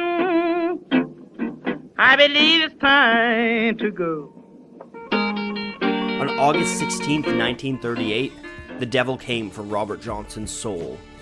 Johnson was poisoned by a jealous husband and died at just 27 years old. Oh, 27 Club. One of the Oh. originals, actually. So, yeah, you got Robert Johnson. Uh, I, I- maybe Tommy Johnson was in it. I can't remember. I have to look it up. There's a Wikipedia's even got the list, but you got Janis Joplin, Jimi Hendrix, Kurt Cobain, Jim Morrison of the Doors. Uh, list goes on and on. But yeah, the 27 and, and and I mean, shit, Jim Morrison was openly doing blood oaths and called himself the Lizard King. That is Yeah. a that's that's not exaggerating. That's literally true. So, oh um, yeah, definitely. He's got several songs where he calls himself that. Interviews where he calls himself that. Yeah. I think he actually like he did some like it was a big it was a psychedelic. And I can't remember if it was acid or mescaline or something. Yeah, he but was he doing did that both when he came together. down. yeah, He was a lizard king. Yes, in the in the woods. Yeah, it was peyote. He met the Indians. He was Hey. the Lizard King. Oh, Hey, that could actually be. I would believe that to be more of a actual way to make a, like a Faustian deal than going to a crossroads. You just do a whole bunch of like peyote or something, yeah. and then Um, you just sit out in the woods. Well, you'll and you notice try to make something like that happen. the first musical example was uh, Tartini or whatever his name was. The devil came to him in a dream, which is a very psychedelic state as well. Um, yes. especially if you are good at lucid dreaming. So yeah, I would. Um, it's kind of like it just depends what allegory you want to use to describe these types of hacks or cheat codes. Uh, you could use a video game analogy, like putting in a cheat code. Um, Yeah, definitely. Like how to subvert the Yeah. normal way of life. like chaos magic shit. Um, you know, you you Yeah. jerk jerk off on, onto a ham sandwich and uh, crack open an egg, kill a rooster, and you bury it all together under a full moon. Like that kind of shit. Like people do that shit all the time. Does it work? I don't know. That's Am not I- a real one, is it? That's not like a real thing. they definitely What would that usually accomplish? they usually involve blood and semen. Uh, I mean that that goes back to spirit cooking. That uh, Marina Abramovich and Hillary were all coming out in the WikiLeaks. Uh, spirit cooking's usually blood and semen, um, and there's usually lunar cycles involved, or like the mer- that's what another thing that's weird about this is the people that are really know how to quote unquote know how to do this stuff are very into astrology, mercury, like the aligning of the planets, like Saturn worship. They're all really into Saturn. Uh, you know, the black cube, shit like that. Um, it's I, I I don't know if it works, and like I said, I don't really want to. F- I'm not going to be the guinea pig that finds out. So it's all it's- Yeah. at this point, it's all speculation and secondhand opinions, and that's all it's going to be, at least on my end. So Yeah, I'm not digging any further into that yeah, than uh, uh, than talking about it. It's cool yeah, to talk about. I like but, talking uh, about it, but I'm going to keep my distance. Um, Yes, yes, yes, yes. So, uh, uh, Netflix did a documentary uh, about Robert Johnson. I believe it is called Crossroads. Robert Johnson is considered one of the greatest blues artists of all time. It's the template for what became rock and roll. I believe Robert Johnson was extremely talented, extremely gifted, and way off balance. Something's spinning strangely in that man's life. Robert was a novice guitar player, not very good. This man was a nobody. And then he disappears. A year and a half later, he's doing things with the guitar that even his mentors can't do. How could Robert possibly have gotten that good that fast? The myth goes Robert went to a crossroads, got down on his knees, handed his guitar to the devil. The devil said, once you receive this guitar back, your soul is mine. If you do make a deal with the devil, you're gonna have to pay the price.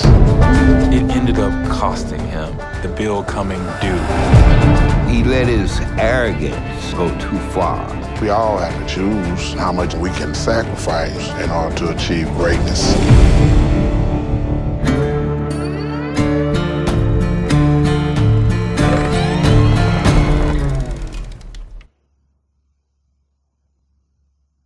So I I watched that. Um, it's about what you'd expect. It's a lot of pretty cool Robert Johnson stories, and a lot of people going like, maybe he sold his soul, maybe he did, maybe he didn't. No way to know. Which is kind of what we're doing. So, uh, yeah, Netflix scooped us on that. Um, but so, uh, when it comes to with that, like I said, I did not want to um, dig deep into this. I didn't want to read any old Aleister Crowley esoteric books or any like Necronomicon type shit. Nothing inked in blood or written on human flesh. So I uh, Nothing avoid, that's going to potentially summon a demon into the room. yeah, or just telling me how to summon a demon because it's like if I know it, then it's just going to be like who knows what could happen. I don't even want to know how to do it. So that being said, um, I looked mainly on YouTube just to see what people were talking about, and there was two types of videos. There were really creepy, creepy like Satanists and witches and like chaos magic people talking about how to do it, uh, giving semi-detailed instructions. But even they said, "I can't utter the words here. You'll have to look at them in this book. I don't want to speak these words." Shit like that. Um, Yeah. they would always have candles and masks. Some of it was gimmicky. Some of it seemed uh, slightly trolly. Some of it seemed like these people were genuine and very unhinged and weird.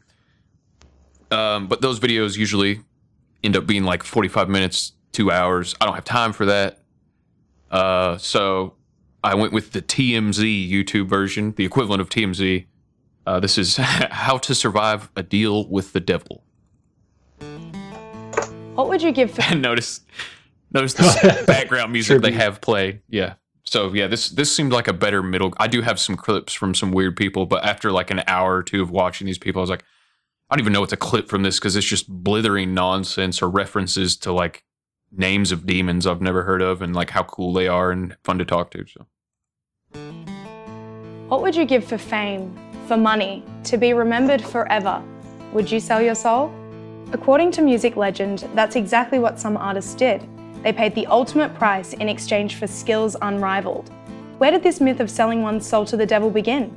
And if you wanted to do the same, how exactly would you go about it? Hi, I'm Shelley from Happy Mag. Hi. Hi, It's I'm Shelley. Shelley from Happy Mag, and today we're proud to present the one true guide that every fame hungry musician needs how to survive a deal with the devil. I did not. I I will not make you. Sit, there's a couple, another clip or two of this, but I will basically spoiler alert.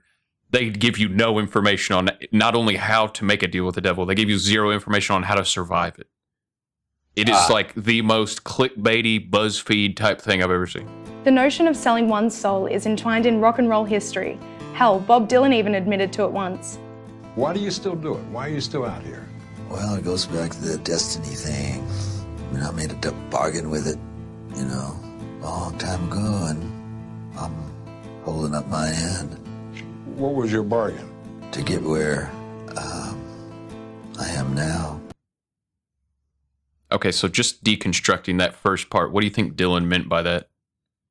I made a bargain uh, to get where I am now. That's the classic 60 minutes interview that all the Christians point to and go like, "Oh, he's old as hell. You admit it." Well, I mean, he could have. He could be talking about, you know, literal devil, literal demon. Well, he didn't Uh, use the word devil or demon. Um, he said, "I made a bargain. I'm keeping up my end of the deal." I mean, it could have been literally a bargain with a rich or powerful person to help him get where he is, or with himself. You know, Okay, kind well, of an yeah, affirmation thing. Yeah. know. It's that. That's the thing about this. Is like sometimes artists are very upfront and literally say, "I sold my soul to Satan."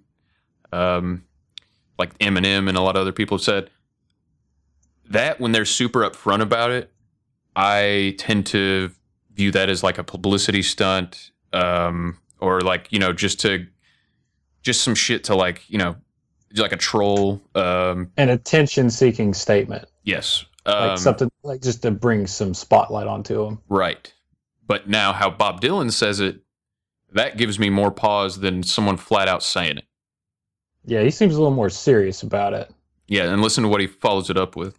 To get where um, I am now. Should, should I ask who you made the bargain with? with, with, with, with, with, you know, with the chief, uh, chief commander. On this earth? and on this earth and then, uh, and then in a world we can't see. So he made a deal with the chief commander of this earth and the world we can't see. That's a that is a very unique way to put that. I've never heard anybody else say chief commander. Yeah, and what got me was the chief commander of this world and the world we can't see. So it's like, Yeah. what does that mean? I mean, maybe you I could say know. it's like a shadow music organization that pulls the strings, and that's the world we can't see is like behind the scenes of the music industry. I'm not buying that. Mhm. That sounded a lot. I don't know. It's very cryptic. Um, and I mean, it's like shit, like Bob Dylan's song. You got to serve somebody. It may be the devil and it may be the Lord, but you got to serve somebody. hmm Uh, yeah, I don't know. Bob, the Bob, that Bob Dylan one of all of them is more compelling to me than all the like Jay Z, Eminem, Nicki Minaj bullshit, where it's like I sold my soul to Satan. Yeah, it's a little too upfront. It It's just very on the like They're nose, just yeah. like, like I did. It- It's more like to me. It seems like a statement they get out there and they're like, "Look at me! I was willing to sell my soul to the devil to get where I am." Like Juice WRLD, like- and then he died a year later. He was like fixing Yeah. to sell my soul. He's like taking Instagram pictures in the middle of a pentagram and shit with candles. Yeah, I How'd saw that those out, videos. That was WRLD? just dumb. Like Yeah. looking at that, I was like, "If this is how you sell your soul to Satan, ah, this is dumb." Satan came up with a dumb ritual. Well, hey, if it's an easy ritual, then you get more souls, right? If it makes a hard, tricky, complicated ritual, then he's like, wait, is he- he's only going to get like Steve Jobs or something? Oh, if it's too easy, then I don't know why Steve Jobs was it, my first and example of a would smart stop person. doing it. Yeah. so you gotta have a you have a fine line of being easy enough that anybody can do it, but not so easy that everybody's a rock star and a millionaire, because then nobody would want to be one. Exactly. Um. So yeah, the Bob, anyway, the Bob Dylan one, that one was weird.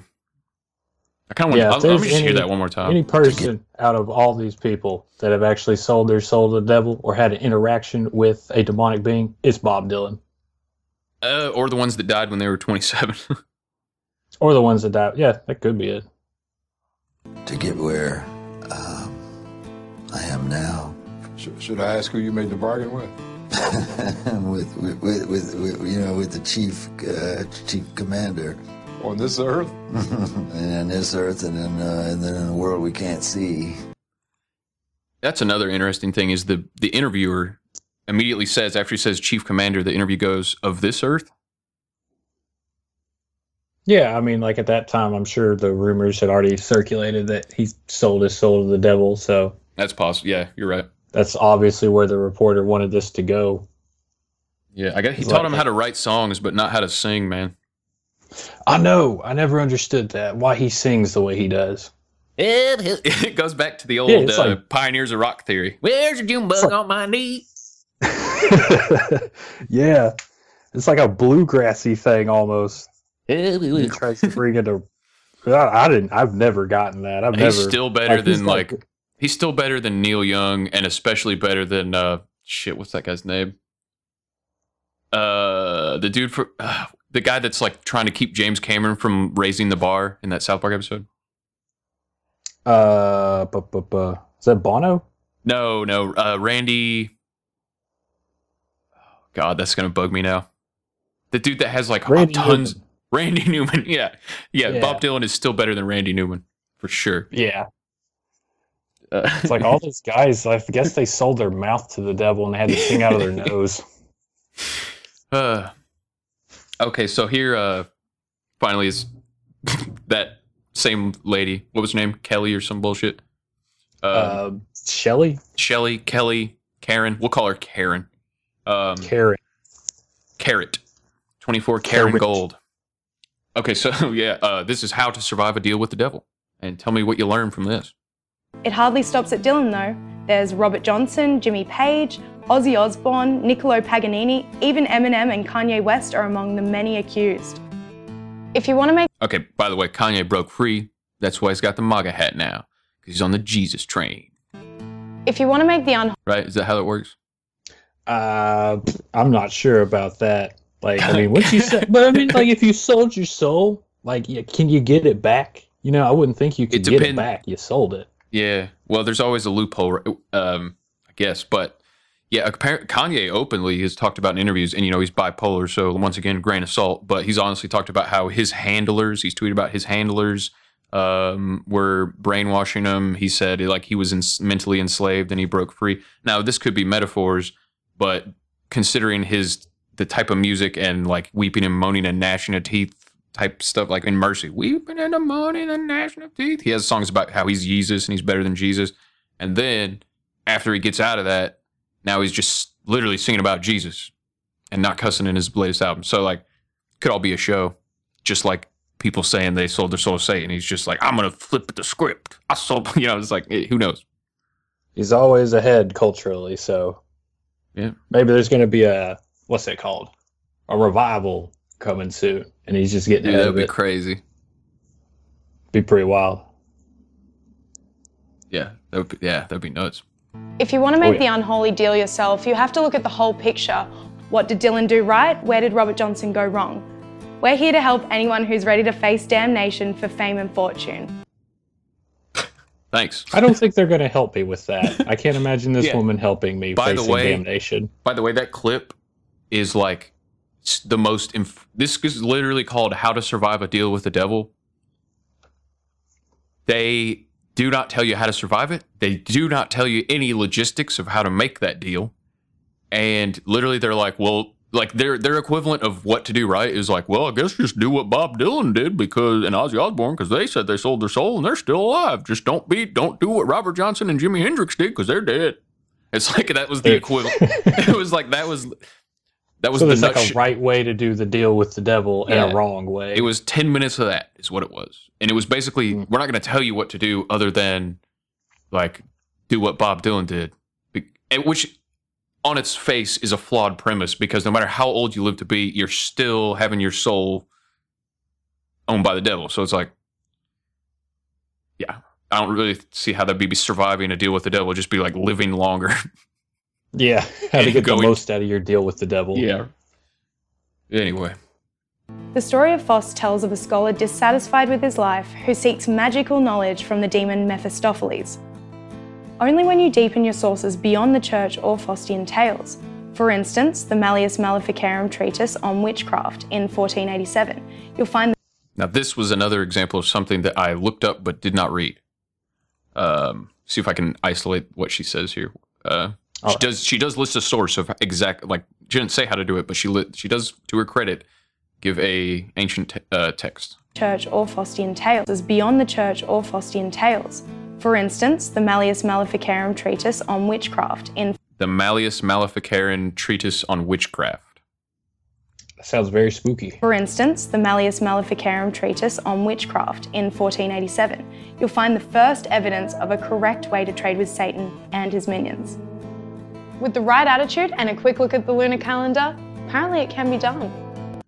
with the right attitude and a quick lunar quick look at the lunar calendar. So yeah, I did Google that. Did not really want to read it, but that is a real document from the early 1400s. Um, Uh, it was like a, basically a how-to, like a cook a cookbook for summoning up uh, entities and making deals with them for your soul. Wow. Wow. Yep. And that's you know how how old is that now? Six hundred and fifty years old. Something like that. Yeah, at least six hundred. Yeah. So definitely not a new concept. Um, Tenacious D, like I said, did not come up with it first. Definitely not. Now this is a little. This is uh, we're not quite to the wrap up party, but we're getting there because like like I said, there's so like I could have I could have had you know 150 different celebrity clips of them saying it, but at a certain point, it's like you get the point. Uh, but I did pick out a couple ones I hadn't seen before until this week when I was doing this. Uh, here's K- Katy Perry's dad, who's a minister. Um, and Katy Perry started out as like a, a, a youth group singer or a worship singer.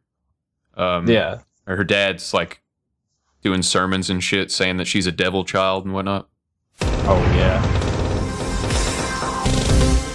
Which, by the way, uh, on a side note, Billy Ray Cyrus said the exact same thing about Miley. That like she's been corrupted by Satanists and shit. Huh.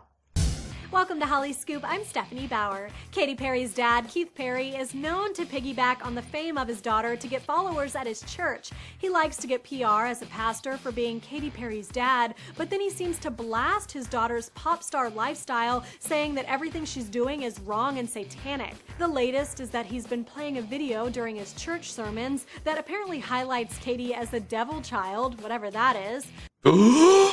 Whatever that is. What? So yeah, um, but why hear from Katy Perry's dad when you can just hear from Katy Perry? You're doing really well now, but didn't you release a CD like almost 10 years ago? Um, yeah, I mean, I released a gospel record when I was 15 um, because I grew up in, uh, you know, a household where all I ever did was listen to gospel music, and my parents are both traveling ministers, and so I kind of sang about, you know, what was going on in my life at 15, and that's how I got introduced to the music industry. 'Cause I swear I wanted to be like the Amy Grant of music. Yeah. but it didn't work out, and so I sold my soul to the devil. So when Katy Perry said Uh. that, that could be a metaphor for basically selling out to corporate pop music, which I would take that as personally is my most likely guess. Yeah, I mean, she has a Christian background and everything. So when she says that, she could literally just mean like, I stopped trying to do things in like the Christian music world and just moved into like doing whatever I could to become famous. So like selling Yeah. to becoming secular. There's other interviews where she's talking about similar things though, where she's literally crying. Um, there's like there's honestly like multiple hour long compilation videos of celebrities talking like this. But here's where I here's where I really here's here's where I like the biggest like okay, this definitely not all these people actually mean this. Um, they're like because you know like the oh Illuminati like proof for like Satan worship, Illuminati musicians, like proof, like those big long compilation videos. Some of them give you pause, and you're like, okay, that's fucking weird. And then they'll have like as proof in there, they had they I swear to God, they had Tenacious D on Jay Leno. And this was like part of their proof, and it was Jack Black and Kyle Gass like saying like, "Yeah, Satan selling your soul to Satan in rock and roll's got a long, rich tradition. Like, how else do you think we're here on Jay Leno? Nobody like how, these two guys couldn't get on Jay Leno unless they sold their soul to Satan. it's like in the compilation, Priz like proof Tenacious D sold their soul to Satan. So like, yeah, but yeah, as as with most topics, both sides are um, silly. Yes, and the truth is likely somewhere in the middle. Uh, but anyway, yeah, like I, could, I could, uh, I didn't want this to be the celebrities committing their or admitting their um, soul selling episode, so I didn't clip nearly as many as I could. But I do have, uh, you know, Professor Griff from No, Public who's Enemy. that? Uh, he's a, Who's that? He's from Public Enemy. I believe he quit the group. Um, Professor Griff is like an old school rapper. I mean, Public Enemy is about as old school as it gets. Um, Yeah. and he is very outspoken, uh, going on podcasts, calling into shows, doing interviews about how like Satan and the Illuminati run the rap game, and Jay Z is like straight up Illuminati. Uh, he's pretty out there, but um, that's probably also why he is um, not as famous as the rest of the Public Enemy guys. Yeah.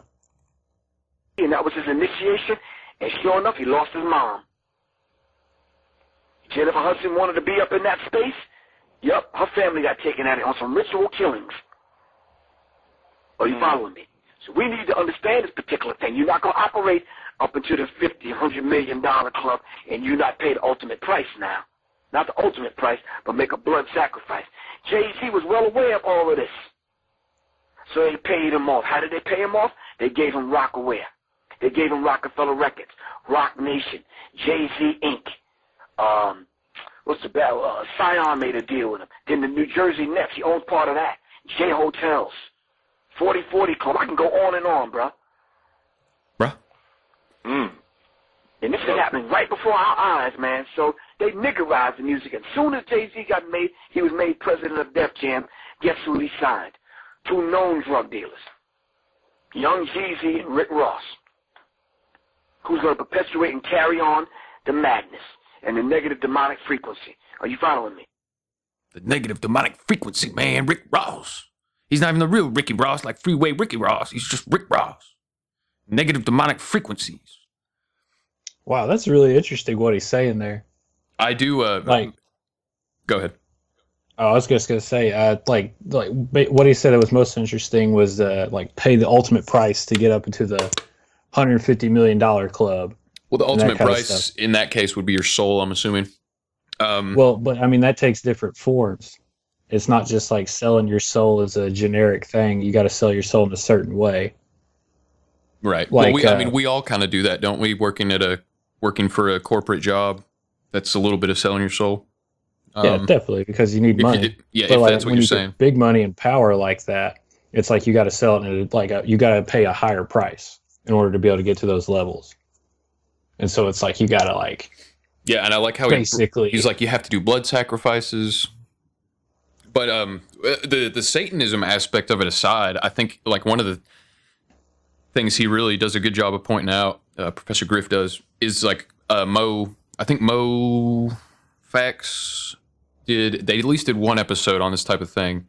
Um, kind of like the cocaine episode I did, where it was like talking about how the government was pushing it on the inner cities and uh, yeah, getting make making money off both ends, making money off free slave labor from people that are put in jail and have to work for free essentially, and then making money selling the drugs. Um, it's just like a, you're making money three different ways on that, on all ends. Yeah. The the thing that MoFax has really done a good job of pointing out, and people like Professor Griff is like the. It's easy to step on a lot of toes when you talk about this topic, but the rap, like the transition of rap from when it first started off. You know, you had like Sugar Hill Gang, like Will Smith type shit, and then NWA comes on the scene. Um, like rap was uplifting and positive, kind of like Immortal Technique, and a certain like maybe even Out OutKast was a little more positive message. I wouldn't say Immortal Technique was super uplifting and positive. Uh, well, yeah, yeah. As far as his, um, I could think of better examples than Immortal Technique, I guess. But like, he he was it was at least more. He had more to say than just you know pussy money weed, which is what Yeah, most even like uh, even like Tupac. Tupac, like he had perfect example, and and, that's why they killed him. so, um, yeah, so like yeah, two, even Biggie too had a a much more uplifting message, but Tupac's a great example. I don't know why I didn't think of Tupac, but anyway, yeah. So the the um, if you're trying to control a society or a, let's say a, su- a certain demographic of people, make all their idols uh, promote you know gang banging, drug running, murder, in some cases rape. Even Eminem's bragged about rape in songs, and he, I mean, he's so it's like yeah, that, and if there's anybody that has some weird MK Ultra shit going on, it's Eminem. There's so many videos of him just freezing on live TV and like not moving a muscle, blinking or anything. But so yeah, um, the uh, the ra- the rap industry is something I didn't realize. Like I didn't put the pieces together until the last year or so. Especially hearing Mofax talk about it, like how it was like systematically used to make um like I, I guess I guess the best way to say it is like make young black men glorify like lifestyles that are gonna um destroy their families. Yeah, yeah, and it was ultimately destroy their futures and destroy their current lives and yeah, make them idolize people that like like before were never idolized in any kind of way. and that that doesn't mean that uh, I would say most of the rappers aren't not like you know in on the scheme. They benefit from it, but like I, I it does seem like there's a clear, um, especially when you start like Mo um, and other people have documented it really well. Have you know followed the money trail to who's funding these music labels? Uh, it's there's there's spook government agency money pops up a lot. So, Mhm. um, but that's kind of Well, a that would make tangent. sense because I mean, if you have like the way that our prison system works and everything, if you wanted to put more people in prison, the easiest way to do it would to get to pe- uh, get to especially younger people and make them glorify breaking the law Yes. and make that like a lifestyle. and that's why I respect, even though he's like, you know, he's had his whole transformation. I really do like Kanye, as crazy, wacky, and retarded sometimes as he might be. Like, he's a, Yeah. he's he is an example of like an an artist with an uplifting message, uh, despite the media taking him out of context when they're like, "Oh, Kanye said slavery was a choice." That kind of shit. It's like if you listen to like his overall message, he's saying we're drugged out, we're getting lied to by the media, we're hypnotized um, we're glorifying the wrong things. Like, what's he say? Like, why don't we just try loving each other? And it's like, yeah, it's all cliche shit, but like, you don't hear Jay Z talking about that. You hear Jay Z saying like, vote for Hillary Clinton. Even Kanye, like, he says he likes Trump. Does he tell you to vote for Trump? No. All Jay Z and Beyonce do is, you know, promote violence and murder and drugs and tell you to vote for Hillary Clinton.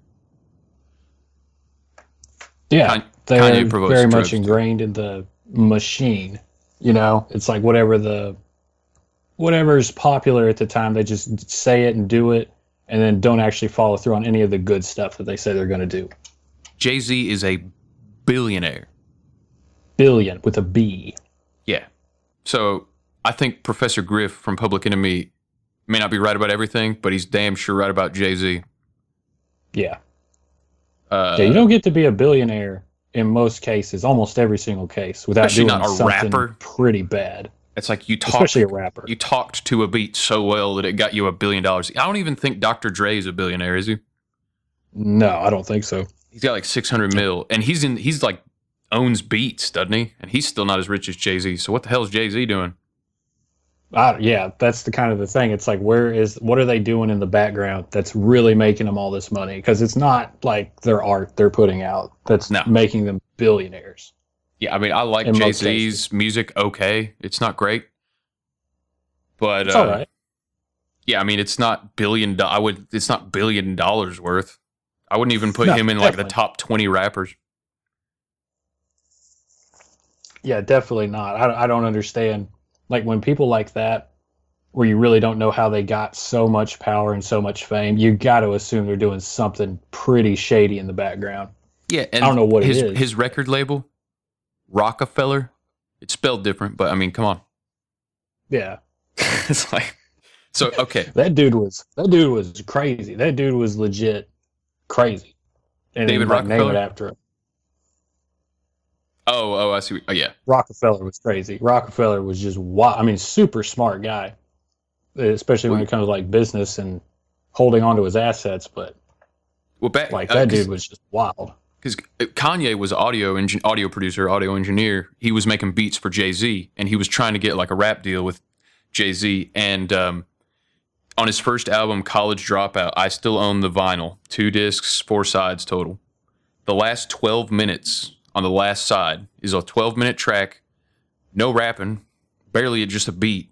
And it's Kanye literally talking and bitching and ranting about how like Jay Z didn't believe in him and nobody believed in him. Only his mom believed in him. Blah blah blah. And at the end, he goes, But what's my soul worth? Yo, Z, can I still get that deal at Roc-A-Fella?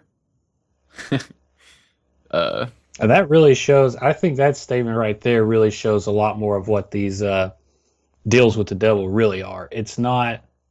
It's not like you're actually going up to the devil or even an in, like a supernatural entity. It's just you know in your heart you're doing something that goes against yourself. You're going to sacrifice your integrity, your pride, like just you're basically sacrificing yourself for something that you want or something you think Right. you want. You think that's the only way you can get it or the best way you can get it.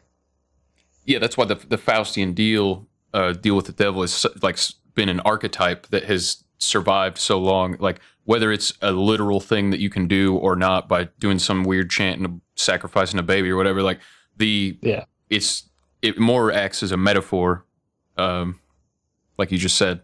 Uh, so yeah, but that being said, uh, tell me what you think of this because yeah, we uh, we had Professor Griff's thought on you know uh, blood sacrifices and what Jay Z had to do to get where he got and all that. Yeah. Now I saw this on YouTube. Um, the orig like it's like a side by side video where they play the original version of this Jay Z song, and they're like, now we'll play it backwards. You know, like the Led Zeppelin, like Stairway to Heaven backwards is like Satan shit. And there, Oh, like, yeah. there's all these examples of this. Usually, when you listen to them, um, it ends up just is not not convincing or compelling in almost all every case. Um, now sometimes it is pretty weird, but it's like that Bill Hicks bit where it's like, if all my favorite musicians are gonna be in hell, then I'm gonna be rocking out in the lake of fire. It's like you know when you play New Kids on the Block albums backwards, they sound better. So it's like I, I, I, I, I do share a lot of that sentiment with Bill Hicks, but this one I had to. Um, I heard this. It's a Jay Z song. It's a in, it's an interlude off of uh, the album with Danger Mouse, where uh, Jay Z and Danger Mouse took the Black album by Jay Z and mixed it with the White album by the Beatles, and it's the Gray album. The last Oh, yeah. interlude um, on that song I had heard it. I mean, I've listened. I like this album, the Gray album. I've listened to it all the way through, minimum 10, 15 times. I'd heard this song, and so I heard it. And I heard it like you know when I went down the Professor Griff talking about Jay Z being like a reptilian or whatever. Not that far, but you know, Illuminati shit. I was like, okay, let me look into Jay Z a little bit, and this was all over the place on YouTube. And it's like you know, pastors talking about, look what happens when you play this backwards. Well, I own the Gray album. I've had it ripped to a hard drive for the better part of a decade. So it's like, shit, I've heard this song. I know this track. I'm just going to go put it in Audacity um, and just reverse it and hear for myself. And it's pretty blatant. I've heard this. It's like a throwaway track. It doesn't sound that impressive, but I'll play you a little bit of the original track. And then from my hard drive that I've had way before I found out about this. And then I will play the exported version I put in reverse myself. This isn't Okay. something I ripped off YouTube. This is the actual track I've had for a long time. I reversed it myself, and it's just like what YouTube showed. So this is the uh, this is the original version, and you can tell compared to like you know a lot of like ster- like Led Zeppelin, uh, Black Sabbath. When you know people say like, "Oh yeah, like you, they designed it, play it backwards, and it's got satanic messages and shit." This one, when you first hear it, you can tell there's like backwards speaking in it, so it's very obviously deliberate, but still. They designed the they they, they created the song to be played backwards at Yes. some. And it is called Lucifer 9 uh, or Interlude 3, depending on which version of the album you have. Okay. This is the original version. Okay. Playing forward. Yeah, it's playing forward.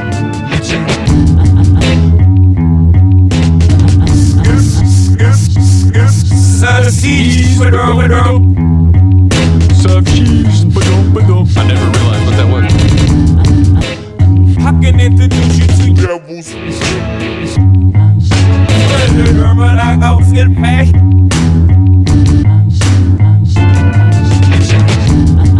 And I'm, I'm just going to skip ahead to the uh, ending of it because when I play the reverse version, that's where it's going to start. Okay.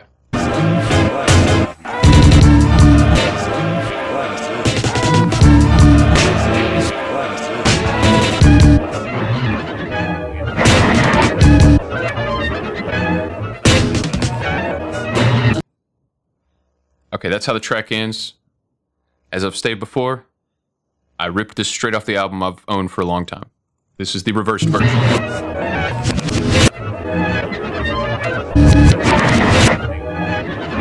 Notice it almost sounds exactly the same when you put it in reverse. Yeah.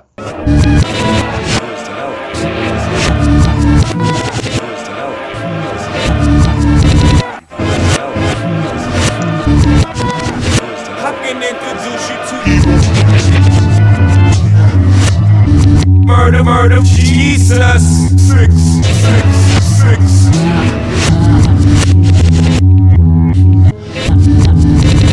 So that already is pretty blatant, right? Yeah, that's uh that's the least overt thing I've ever heard. Yes. Murder, murder, Jesus, six, six, six. All right. We have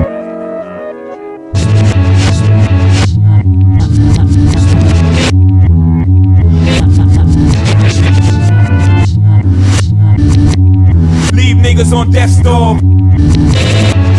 Now, okay, now did you hear that?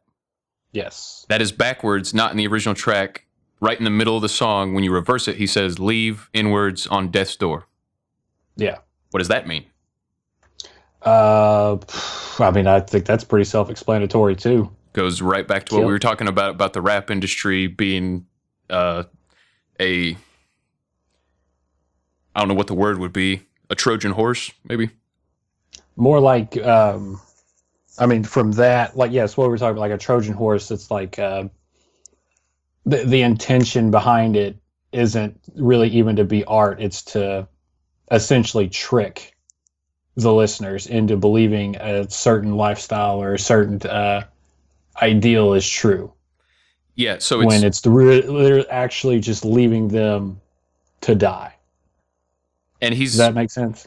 Yeah, and it's uh, like a analogy would be. I mean, we're not really qualified to talk about this, but Yeah. an, an analogy would be, um, you know, you have the the plantation owners, the rich elite record executives, and the people that are above them.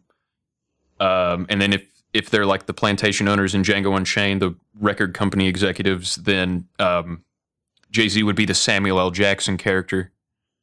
Uh, Oh yeah. so, yeah, it's uh, it's pretty dark. I mean, it it basically just keeps after that repeating like um, murder, murder, Jesus six six six says that about three more times. Um, there's a couple like w- spoken words in the background that I really tried to listen to over and over. Couldn't really understand what it was saying, but I mean that is the li- like like you said the least blatant. That is the least blatant thing Yeah. I've. The most blatant thing. Or yeah, sorry, yeah. The, Yeah, the- that's very very conspicuous. That is incredibly out in the open. That is just ridiculous. that almost seems like a childish level of uh I don't know I don't know what the word is attempting to be offensive or dark, it um you know? Yeah, it um I mean it's so blatant that it seems like a troll. Mhm. Just like the heavy metal band. I mean, I don't I don't know. I don't trust Jay-Z as far as I can throw him, but or any of the record industry people that put pick who our pop stars are going to be. Yeah. But um yeah, it seems akin to like, you know, the um very like late 80s, 90s death metal, you know, the, like the Marilyn Manson types where it's like, "Oh yeah, I'm ripping pages out of the Bible on stage. Look how edgy I am." It's it, you could say yeah, like that. an edge lord thing. Yeah. Where You could just like say what that's can what I say Jay-Z's to doing. be as dark and uh, offensive as possible. Yeah. It's just it's either way either way you slice it, it's creepy. Um, but I do just like um, most of these celebrities, like Eminem and a lot of his songs, saying he sold his soul to the devil, blah, can't get it back, blah blah blah. It's like, yeah, I mean, it's. I would I would chalk up like ninety percent of it to being like, like you said, edge lords, trolls, uh, just somebody, just a way to get your name out there and like, oh look what this person said, and then you have like a hate mob of Christians against you, and it just like gets you more news coverage. yeah, Um, it gets you more publicity, more attention, and the kind of people that are looking for that, anyways. They hear about it, they see the attention you're getting. They're like, "Oh, this guy's for real. He's out there. He's actually saying this stuff. He made a backwards track, man." Jay Z wears upside down crosses just like Bill and Melinda Gates do. Uh, so, yeah, th- so ninety percent of it, I I could chalk that up and th- excuse that as like, okay, well these people are just um, these people are just trolling us Yeah, or, this uh, is like part of their aesthetic or their uh, their uh, their brand, Yeah. if you will, to Yeah, do so stuff like this. ninety percent of it, I'll say that's what it is. That other ten percent, I don't know, man. I have, I don't know. It's a little weird. Uh, Definitely. but I mean, it's definitely weird. Yeah, it's but now, like I said, like I like a prefaced, satanic thing rather than just well, it's a like what satanic. we it's definitely a about, like, satanic thing, but do they actually believe they're worshiping or following Satan? I would say in most cases, no. Um, Definitely, yeah. But uh I guess yeah, like I prefaced this at the very beginning, I have no proof one way or the other, not even really an opinion one way or the other because it is pure speculation. It's not like you can go find like documents and you know read through the read through the glo- globalist white papers about uh you know the satanism that uh, Katy Perry's into. It's like it's all like you're just it's you're grasping for straws whether you argue one way or the other. So Yeah, you're basically just going off of what these particular people have said and the actions that they've done that could uh, that either go with or against whatever you believe about them. Mhm. And so really, it's just you got to look to see like what's the track record of this person. Do they just say this kind of stuff when they make music or their art or whatever, or does it look like they actually get involved in this? Do they go to like I don't even know. Like, do they go to Bohemian Grove? Do they go to a, a Church of Satan or something? Or are they just? Is this just part of their brand? Yeah, I I would That's say really it's a mix of make a- both. I would say it's a discernment about probably a a mixture, a healthy mixture of all of that. I mean, we know there are. Uh, it- what really bugs me in the music industry and Nicki Minaj, Taylor Swift, Katy Perry, um, Jay Z, their music videos and their stage performances. A good portion of them have upside down crosses, and an even bigger portion of them have the literal pedophilia symbol, like that, like uh, inner twirling triangle that the FBI has listed as like a sex trafficking symbol. Um, that bothers me more than people saying six six six and stuff in songs, because th- it's when you have the pedophilia symbol in your music, and the artist might not even know it. I mean, there's so many people involved in those stage shows, but when you have Yeah. the pedophilia symbol hidden in there, that's when I'm like, okay, this is more than just trolling. Like, what is this? Somebody's either got an incredibly dark sense of humor, or there's something else going on there. And I mean, it, it's creepy too because most of this stuff is geared towards younger people. Mm-hmm. and that that's that's pretty clear too because like i mean i don't really understand the appeal of a lot of this stuff i'm not an old guy or anything but it, it's very clear that there is a crowd of people that this stuff is geared towards and it is always a very young usually like high school or younger crowd Yeah, it's it's uh, just very strange that they would start slipping in that kind of stuff Yeah, it's like the Uh, the the lesser, the more tame, less nefarious version of this is the uh, you know the Jonas Brothers handing out purity rings at their concerts that South Park did a whole episode on. Yeah. Like, Mickey Mouse is like, huh, we have to have the purity rings so we can sell sex to little girls. Oh. But this is like a whole nother level above that. Uh, but anyway, yeah this uh, is like this is like the same tactic used like like the ElsaGate stuff like how Yeah. it's like you kind of like trick the uh unsuspecting crowd of people i.e the, the children into those are like uh, those weird like AI generated YouTube videos, right? yeah like all those like real like shitty looking cartoon things Mm-hmm. and it's got titles like really weird just like the content inside of them is just really weird like stories and everything Yeah, I uh, and it's I don't know who's behind those, but if I had to guess, I would say it's the Chinese. Just like they're behind like the child transgenderism, but they'll Now, like imprison why would you say that because they're like they that oh the, the dude the China like Chinese. I don't want to get waste too much time on this, but the Chinese like Yeah.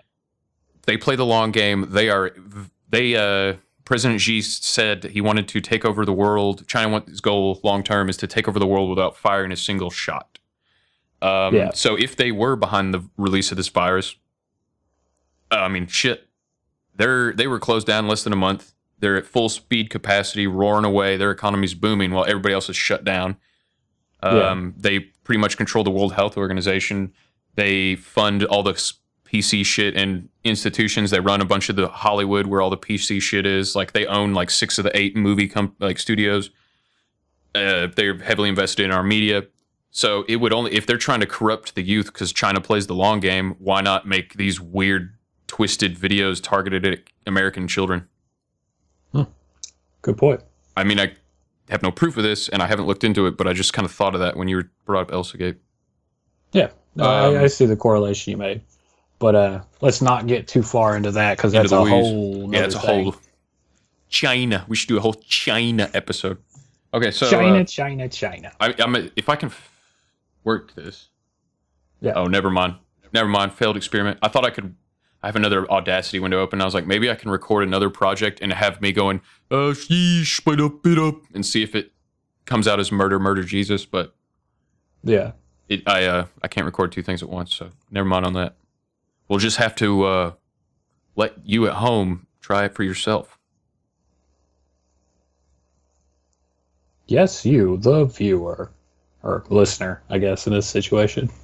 Okay, we got we got five clips left. The last couple are too long, but you stuck here anyway. All right, let's So- bang them out.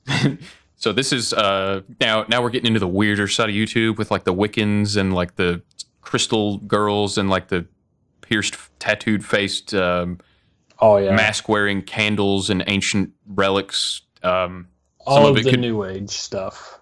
beyond new age like people well here you go uh, this youtube video is called should i make a pact with a demon and there's a lot uh, of these people talking about this on youtube I want to make a pack. Should I make one? Why or why not? Okay, I get this question too about packs and pack making. Personally, on my path, I've not really felt the need to make any packs.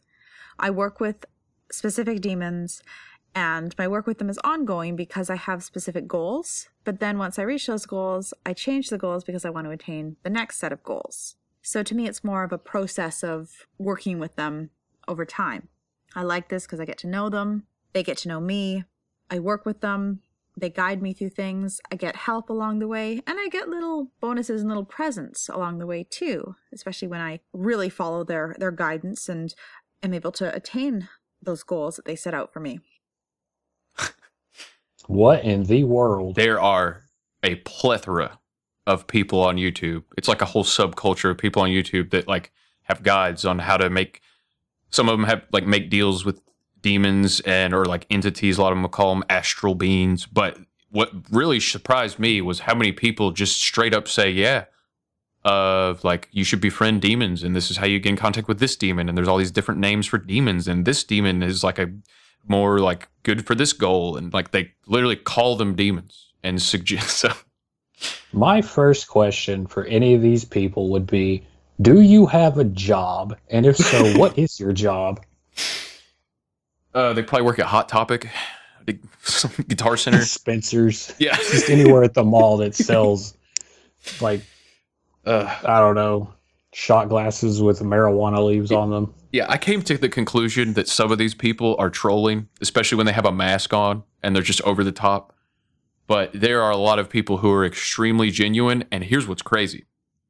This chick in particular the comments were like oh thank you so much. You're such an inspiration blah blah blah hearts and like i've been interacting with this demon super long latin name and uh, he seems really good. Can you tell me about him? And like other people are like yeah like i've had a long relationship with this demon and they're all calling him demons and like real happy about it and it's like yeah like this i've been able to make some uh, have this demon conjure like in my bedroom and ever since then he's been in my dreams and i love it there's a couple people going like what the hell are you guys doing but overall it's like tons of people just all in on this and that's what fascinated me the most is like just like nonchalantly being like yeah they're demons i mean maybe that Oh, yeah. Got demons following me around. Talk maybe, to them all the maybe time. that's just my ultra christian upbringing to like be wary of anything that is openly referred to as a demon but i i don't get it if somebody told me, okay, this is me, and I mean, what, yeah, ultra Christian upbringing and whatnot, but if someone told me that they were like contacting and being followed around by demons or angels or really anything, aliens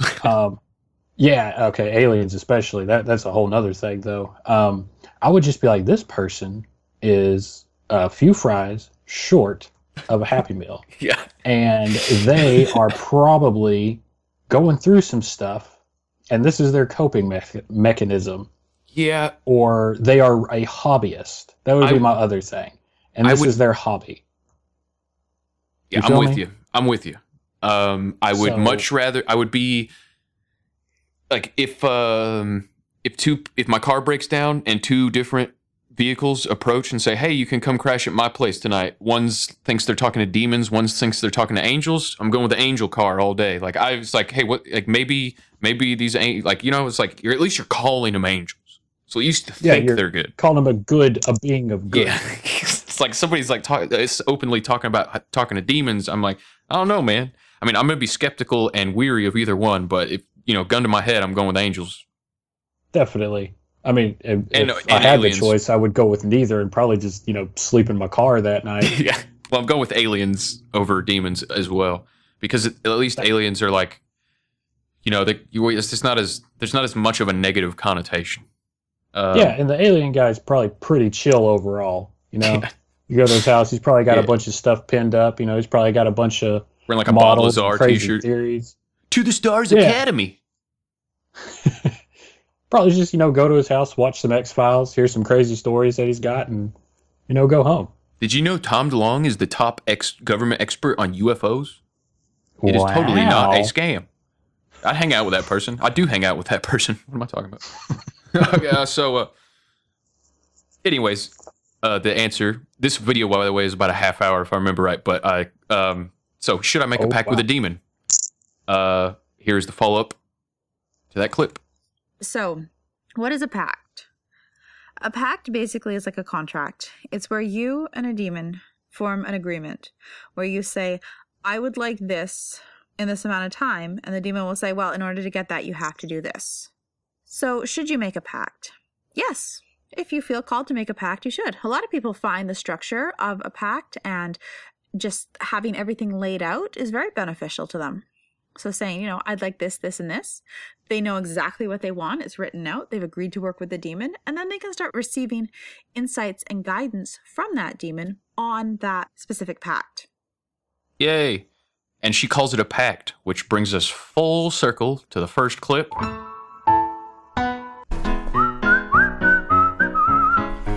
Oh! Looks like I whistling accidentally summoned the Prince of Darkness. Hello, I'm Satan. I like dancing too. Come join in. Well, here we go. Just take a core belief, a fundamental value, or something that you once proclaimed. I went to the wrong part of the song, but you get the idea. They literally are talking about the exact same thing, except the demon people. And I found out this week there is a lot of them on YouTube, and on I'm sure there's even more if you go into weird message boards. Um, Mhm. They literally call it a pact. Some of them call it a Faustian pact, and they suggest making a con- inking a contract in your own blood. Um, but it's all like super positive and happy, which I am even more suspicious of. I don't like it. I'm not a fan. It was a weird rabbit Yeah. hole to go down. I didn't expect to go down this rabbit hole. But uh, I don't know. You, we think about that weird chick? And she looks exactly how you'd expect, by the way. Oh yeah, no, I could picture already, and it's just it, it's a mess. But uh, yeah, no, all of this stuff. It seems like it's. I've always believed when it comes to this kind of stuff, this stuff is only as real as you believe it is. The person, you know. Like you make your own Uh, reality kind of thing.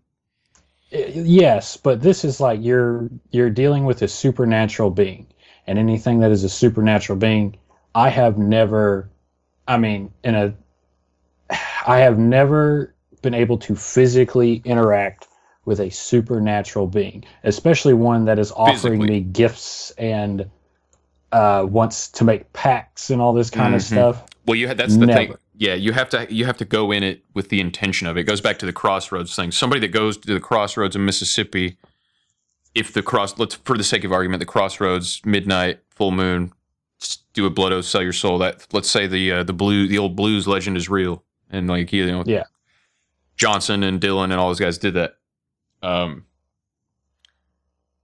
it's not going to work if you walk to the crossroads and you don't know about the crossroads. You don't have the intent. It's like seems like the intent. If it works, oh, this is all hypothetical, but it seems like you have to go in with the intention to do that.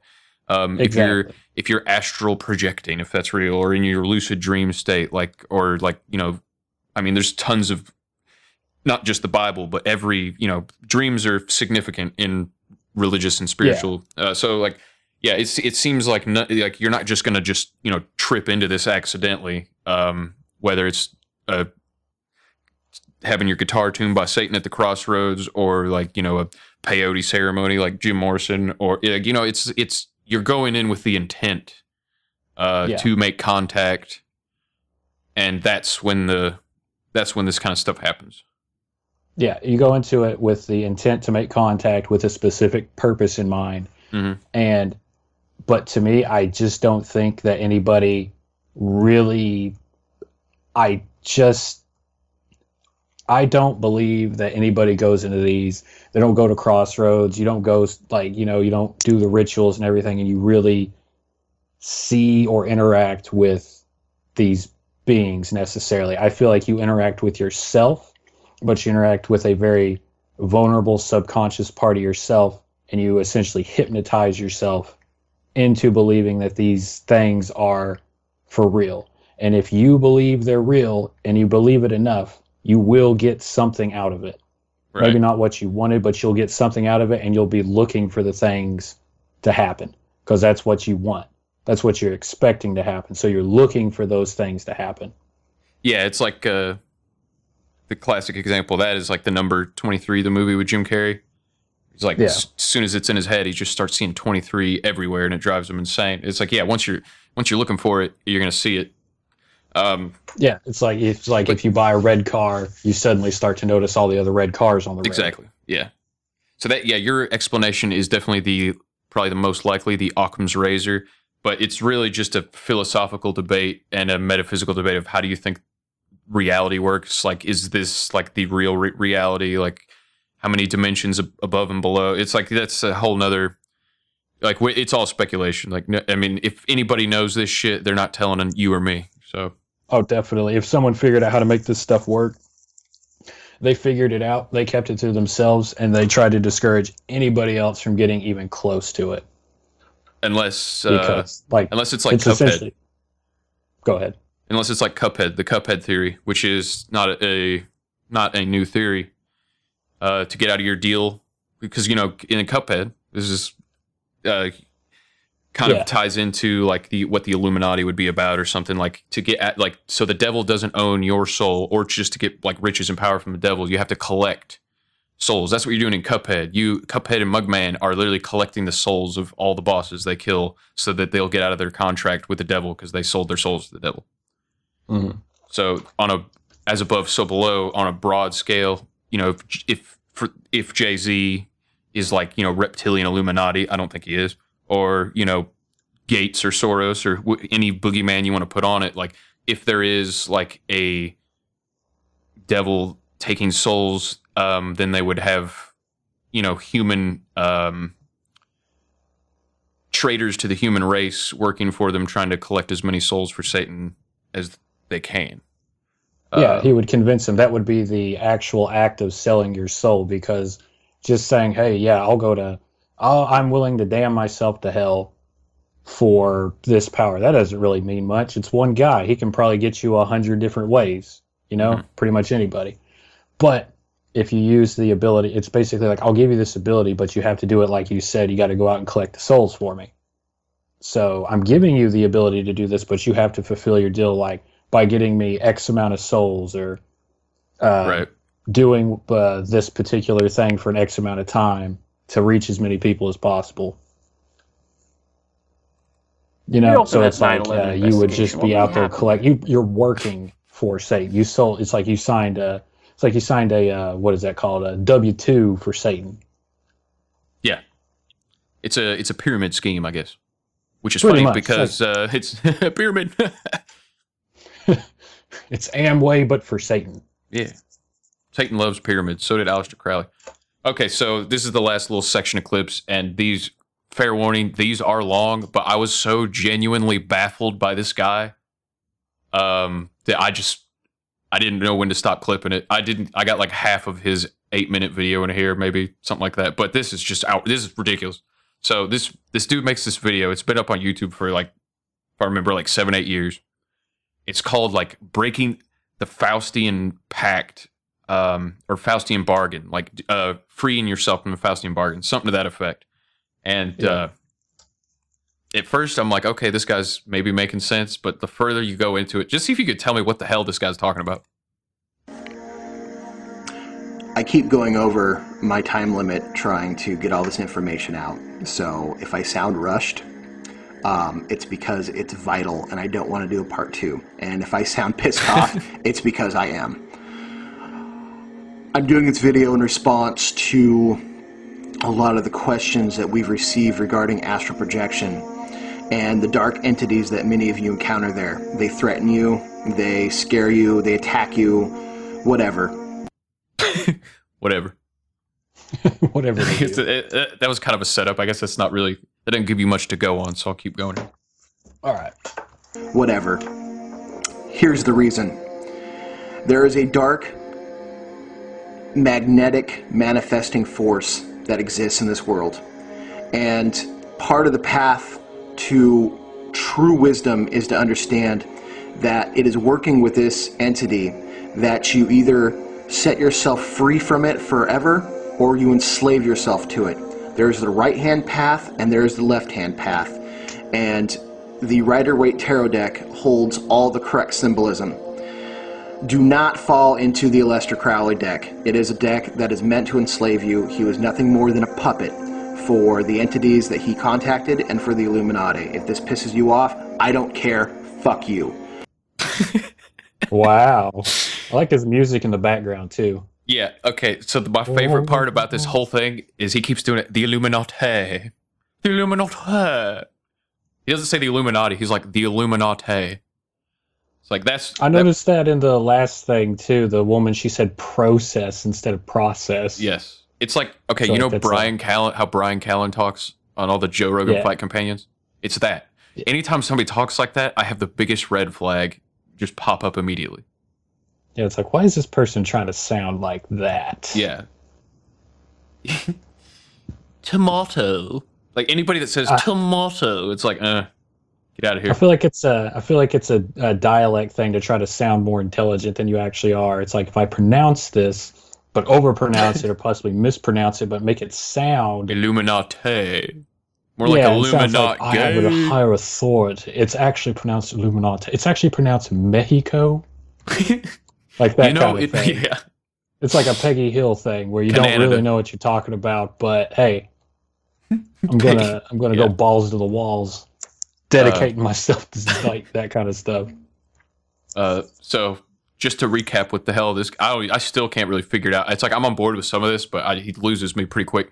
So just to recap, so far, um, there is a magnetic evil entity that wants to that has all of us locked in a contract. Um, There's a giant magnet with little horns and a pitchfork out it's got to go. It's a goat. It's Baphomet.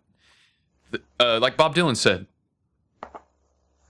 the chief commander of this world and the one we can't see. So I'm assuming a- he's talking about like the uh, you know the the uh, yeah the goat with the fingers that everybody sees on DMT. I'm assuming this is kind of what he's talking about. But here's where if you think that's bad, it just wait. So yeah, and he said the the tarot decks are somehow like there's a good deck and a bad deck. The Crowley deck is bad, and if what do you say? If if that pisses you off, I don't care. Fuck you, right? Yeah. So so far so good. Are you are you all fully on board with what this guy has to say? Oh yeah, he's real smart. Let's see what else Professor here has to say. Oh, strap yourself in, buddy. All right. Fuck you. So, let me explain. Uh, I'm so glad I started this next clip right there too. Fuck you. so, let me explain what I mean by this. This entity, I cannot speak its name, but it is not the Christian devil, although it is based, although the Christian devil is based off this entity. I think he's talking about Baphomet, and I, I honestly Sounds maybe like I, it. maybe maybe I should stop saying it because everybody who's really familiar with these issues, not just this dipshit, v- avoids using that word. But anyway, here we go. Fuck It's like Beetlejuice. Maybe you say it three times, and Fuck you. So, let me explain what I mean by this. This entity, I cannot speak its name, but it is not the Christian devil, although it is based, although the Christian devil is based off this entity, and the Christian religion itself is a gigantic hoax, except for the Christ energy, which is the inner sun, which is the light and the truth and all these things that are in you, anyways, and you have to set free for yourself. The second coming is when the rest of you wake up and become Christ. He's not coming back, ever. It's you who must become Him. Wake up. So, this entity helps manifest the world. He's the physical ruler of the world in that he can make sure, he or she, it doesn't matter what it is, it makes sure that you can receive wealth, women, and all luxuries of the physical senses for a price. It'll enslave you. It'll Sounds Okay. like Bob. Dy- sounds like I- Bob I- I Dylan's got- chief commander. Sounds about right. I got two questions though. Okay, how heavy is this guy? There is no uh no video, just an audio recording. Oh, okay. I was like, I because like the picture I'm getting of this guy is just like, like just neck beard out all the way, just He- 100% dedicated to it. He sounds so passionate and sure of himself, but it's like the ideology he's espousing is like nothing I've ever heard in my life. It's like a hodgepodge of just insane. It's I don't know. what I didn't know what. To, I literally just had to clip this because I wanted to hear what the hell you thought about this because I didn't know what to make of this. Um, So far, it's uh pretty much nonsense. yeah, no, it's and it gets. yeah, it get, just wait, dude. It's if you. luxuries of the physical senses for a price. It'll enslave you. It'll use you in its army of little builders when you're done. However, you can approach it and you can say, You don't own me, but I'm going to use your builders to build a world of freedom. And I know it sounds bizarre and I know it sounds counterintuitive, but it is how this works. It either you either go to it and tell it you are not its slave, or it enslaves you through silence because silence is consent. If you do not tell it you're it's you are not its slave, it'll assume that you are. Now here's the big ruse. Okay, so that's What? what I was. Okay, yeah. Okay, I this this Why literally would makes it just enslave you anyways if you tell it no? this is the equivalent of you just have to say the magic words of John three sixteen and you get into heaven. This is the equivalent of that. It's like oh, you just have to like say no to it. It's If it's got that much power, why would saying no mean anything? because silence is consent. That I mean, I get how on a sense. metaphysical level some of this like kind of makes sense, but the way he's be he's trying to make like high concept like archetypal metaphors. He's trying to like box those into like this is literally what's happening.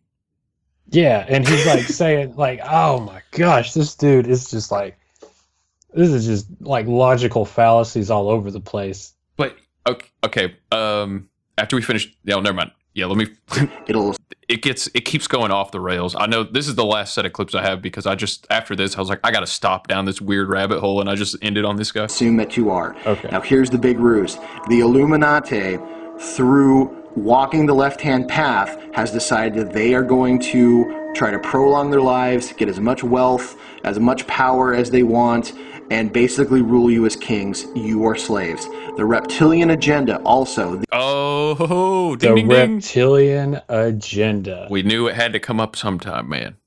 The lizards are here. I know, dude. Man, I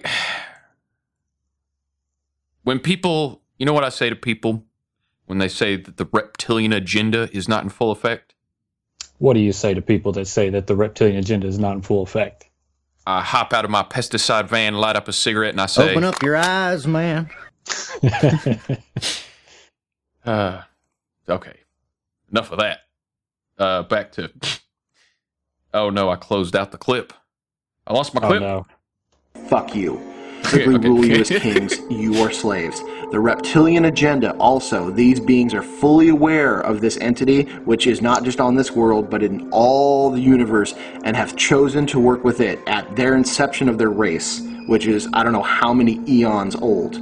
It is what they do, it is what they've chosen, and they are masters of it. And they have come to this world, they have taught the Illuminati, and the Illuminati um, are continuing on with their tradition here as their human servants. They believe that when the reptiles come to power, that they will be um, uh, above human, and everything else, uh, which which is us, will be their slaves and their food. Essentially, in 1913, the federal uh, the act of the Federal Reserve Bank was signed. This was a gigantic ruse. okay. Oh wow, we're tying the Fed into this now. Okay, I'm That's about what I- done with this guy. I man. This is all. No wait, the, I This is a conspiracy salad. dude, I laughed so hard when he said like led up with like he's talking about like a interdimensional being that has us all in bondage that we have to say no to, and like reptiles and the Illuminati and all of like leads into the federal bank. The Federal Reserve is behind the whole thing, dude. Wow, this is uh. So, this okay. dude is uh, Funzo nuts times this here. is this guy. yeah, this is like I've never I have I mean I've enjoyed David Icke and he makes good points. That David David Icke is pretty off the rails. This guy, Oh yeah. I have never he's not is he's not crazier than a lot of people I've seen, but I have he is definitely a very unique worldview. I have never it's just like I don't uh, do you okay troll or not a troll is this dude legit because it's see the there's no video but it sounds like he means what he's saying He sounds legit. Like, I mean, this dude sounds. I mean, he might be playing in to like a sort of a character he's created for himself, but right like, uh, I'm pretty sure this guy believes most of what he's saying. Well, no worries because he actually has uh, within his eight minute video the answer to uh, break the Faustian deal because that's what it's about. It's like how, it's like an easy one easy step to just get out of it. the act of the All Federal right. Reserve Bank was signed. This was a gigantic ruse. It basically said that we will loan you money that we don't have, um, that we're taking power away from your Congress to print your money. We will loan you all the money that you want at interest as long as every single United States citizen is put up as collateral. You are a social security. That's why you have a social security number. And basically, your sweat, toil, and suffering is what pays them back because they gave us fake money. Now we have to give them something real in return. The deeper implication is this not only do they believe they own your physical body, they also believe they own your spiritual body. They own you completely and fully. So that is why when you awake on the astral plane, there are. Okay, wait. Listen to his. Okay, this is I like am so confused how this guy arrived at I- this. That's what I really want to know. How This- did he arrive at this conclusion? I don't know, but like the amount the the okay, here's why I had to pull this clip because when I came across this, one, I was already deliriously tired. Yeah. Uh, I I just was flabber I just was flabbergasted. I really don't know why I pulled this other just it, like I just could I just didn't know what to think about it. But it's like his his answer is his he has he lays out this insane thing. This he lays out this insane like um like multi-dimensional ancient god or ancient deity or uh, ancient demon, whatever you want to call it, is in Yeah. charge of this. Kind of like the Gnostic view that like there's a mad demon that's in charge of this reality, and we're in like a reality prison or a test simulator for souls, whatever. Like it's kind of like okay, Yeah. a little bit of Gnosticism in there. And like, there's uh, good beings and dark beings on the astral plane trying to scare you from getting too far into the astral plane and figuring out too much. Uh, it just sounds like this guy has wacky dreams and bases too much of his reality on it, in my opinion. Seems like it. But I just and then tying the Federal Reserve into it as if like metaphysically, if they own uh, our debt, they own our souls. And then his solution is just like, oh, so we don't even got to worry about it. Just got to do a Nancy Reagan.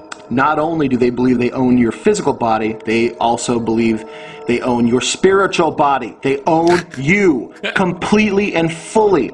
So that is why Wow. when you awake on the astral plane, there are many, many times dark entities there to scare you away from it because the astral hmm. world is a powerful, liberating experience and it shows you the gigantic, unlimited potential that you have that by you taking personal responsibility for you, you can untap unlimited potential for yourself. The Illuminati does not want you to know that because the smaller, weaker, more fearful you are, the easier it is to keep you docile and a slave. So, What this means is they also believe that by trading your soul for theirs, when they die, they don't have to go serve the entity, their dark master, that they have signed the Faustian track or, or contract with.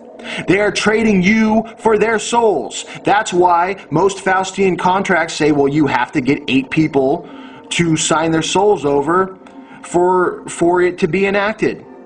It's a clause. They say, we'll give you eight for mine. And unless you know this, and unless you say to this entity and you scream it to the astral worlds, I am mine and mine alone, then guess what? This entity, through your silence, takes it as consent that you agree to the terms of a contract you never signed. That's why contracts have such power. That's why all entities have always said, Do you agree to this? Do you agree to the iTunes terms and conditions? the whole time I was hearing that, I just kept as it gets thinking, right there. What the fuck's going on? That's all I could think of. Yeah. So, um, you're going with that dude legitimately believes what he's saying because that's where I'm leaning towards. It Seems like it. He's thought Um, about it enough. yeah. Just this, this, the, the simplicity of saying all you have to do, like this, this crazy, elaborate, just insane, uh, multi-dimensional scheme going on against you to enslave you and your soul, and all you have to do is like shout at the top of your lungs, "I am mine and mine alone," and that fixes it. It's like, oh, thanks. Glad I. That's uh, that's good. That's good advice. Yeah, it seems like that information, you know, it's pretty easy to do. Seems like that information, if it was true, would be everywhere. No, because that's the it's the remedy they don't want you to know. And, and this guy's talking about unlimited potential. This guy sits around and makes YouTube videos where he doesn't even show his face. It's his only video on the About- channel. I don't know if it's his channel. The only video on the channel was this one. What, what, what's his unlimited potential look like? Well, it's on the astral plane, man. It doesn't need to be in the earth. He's on the he's grooving out on the astral plane. That's where his potential's at. Oh wow. So uh but here here okay, so I actually didn't realize this until listening back to that starting clip with you, but he has a tell uh right away cuz this if the, if if what he's saying is true and if he believes it is true, it's probably the most important information of all time, wouldn't you say? Considering it Oh yeah. it's kind of like the Alan Watts thing. If Christians really believed what they were preaching, they would be screaming in the streets every day trying to save everybody's souls. Um, Yeah. so yeah, this dude, this dude is like got the like basically life saving information about how the Illuminati and the elites and the lizard people and some deity that runs the master commander, as Bob Dylan calls him, all have this uh, thing with the Federal Reserve to enslave our souls. And he starts the video off with this. I keep going over my time limit trying to get all this information out. Okay, so his time limit is apparently eight minutes, and he had to redo it a couple times. Uh, not sure what to make of that. So if I sound rushed, um, it's because it's vital and I don't want to do a part two. And Don't want to Didn't do wanna a part two. That's why he's only got one video on his channel, man. Don't want to do a part two. So yeah, uh, not a lot of um, comp like that. That is the one sentence right at the beginning that makes me think like he doesn't actually believe what he's saying. He doesn't want to do. He's like so important, but he doesn't want to do a part two. Keep, I see what you're saying. Yeah, like if it was really that important, he'd probably have enough time to sit down and uh, make another eight minute video. no kidding. Uh, All right, I'm done with that guy. Let's move on from it. him. He, he, he- That okay, was good. That was the last. I mean, I could have clipped more from it, but that was No. As soon as I watched that whole video and took clips, I was like, "What more do I need?" This guy literally. This is. We end on a happy note. This guy tells us one sentence: "You break the Faustian contract that you didn't know you signed, because silence is consent." We're golden. We can uh, brush our hands clear of this, and man, we are good to go. Uh, Yeah. Demon free since '93. You know. Oh yeah, move forward on that astral plane with no fears. Yep. Uh, up next, though, Reopen that 9 11 investigation. What really happened there? we do need to do a 9/11 episode. Nine 11. Uh, oof. well, that was Faust and Furious 8. I guess we could just call it Faust and Furious. Um, did did you learn anything? Did I learn anything? Probably not. No. But, uh, well, I guess there's no. Up, we didn't learn anything. Um, except like I'm not gonna be buying any ancient occult books and learning spells. That that reaffirmed my belief that I don't want to do that. Yeah. No, leave all that stuff to people that, for some reason, feel they have the need to make a deal with the devil, whoever those people may be. Hillary. Hillary Clinton. I have something to say. Who's there? Listen, you drink 18 beers of 4.2 alcohol percentage of whatever kind of beer you want. It doesn't really, it honestly doesn't really fucking matter. That's. Oh, is that a That's clip? Let's spill beer or nothing. I'm not spilling beer on nothing. Let's spill beer or nothing. I have something to say. I like that. I, I mean, have you, you walk in a gas station with 20 bucks specifically for hurricanes. Like, there's no way you're walking out of there with $20 worth of hurricane malt liquor and you're not going to get just blackout drunk. There's just no way. Ooh. Well, Now that's a statement I can get behind. Well, I hope uh, that those last few clips about alcohol consumption were more educational than the demon spells. Um, we will be back with uh, what are we doing next? Apocalypse Part Two. yeah. Yeah, and We'll uh, finish it up. you know, uh, I hope uh, I hope if you get pulled over or if you break down on the side of the road and two cars are coming by and one person says, "Hey, it's just them in the car," but they're like, "Hey, it's me in this car full of demons," and the other person is just them in the car, but they say, "Hey, it's me in this car full of angels." You go with the angel guy car, even if you can't see which one's in either car, unless they do like a classic switcheroo, like in a like Ocean's Thirteen. Ooh. You gotta you gotta look out. You gotta see. You know, you gotta be paying attention. Does the demon guy does he act like he's got demons? Or maybe they both got demons. And one of them's just lying. The more you know. God bless. Good day.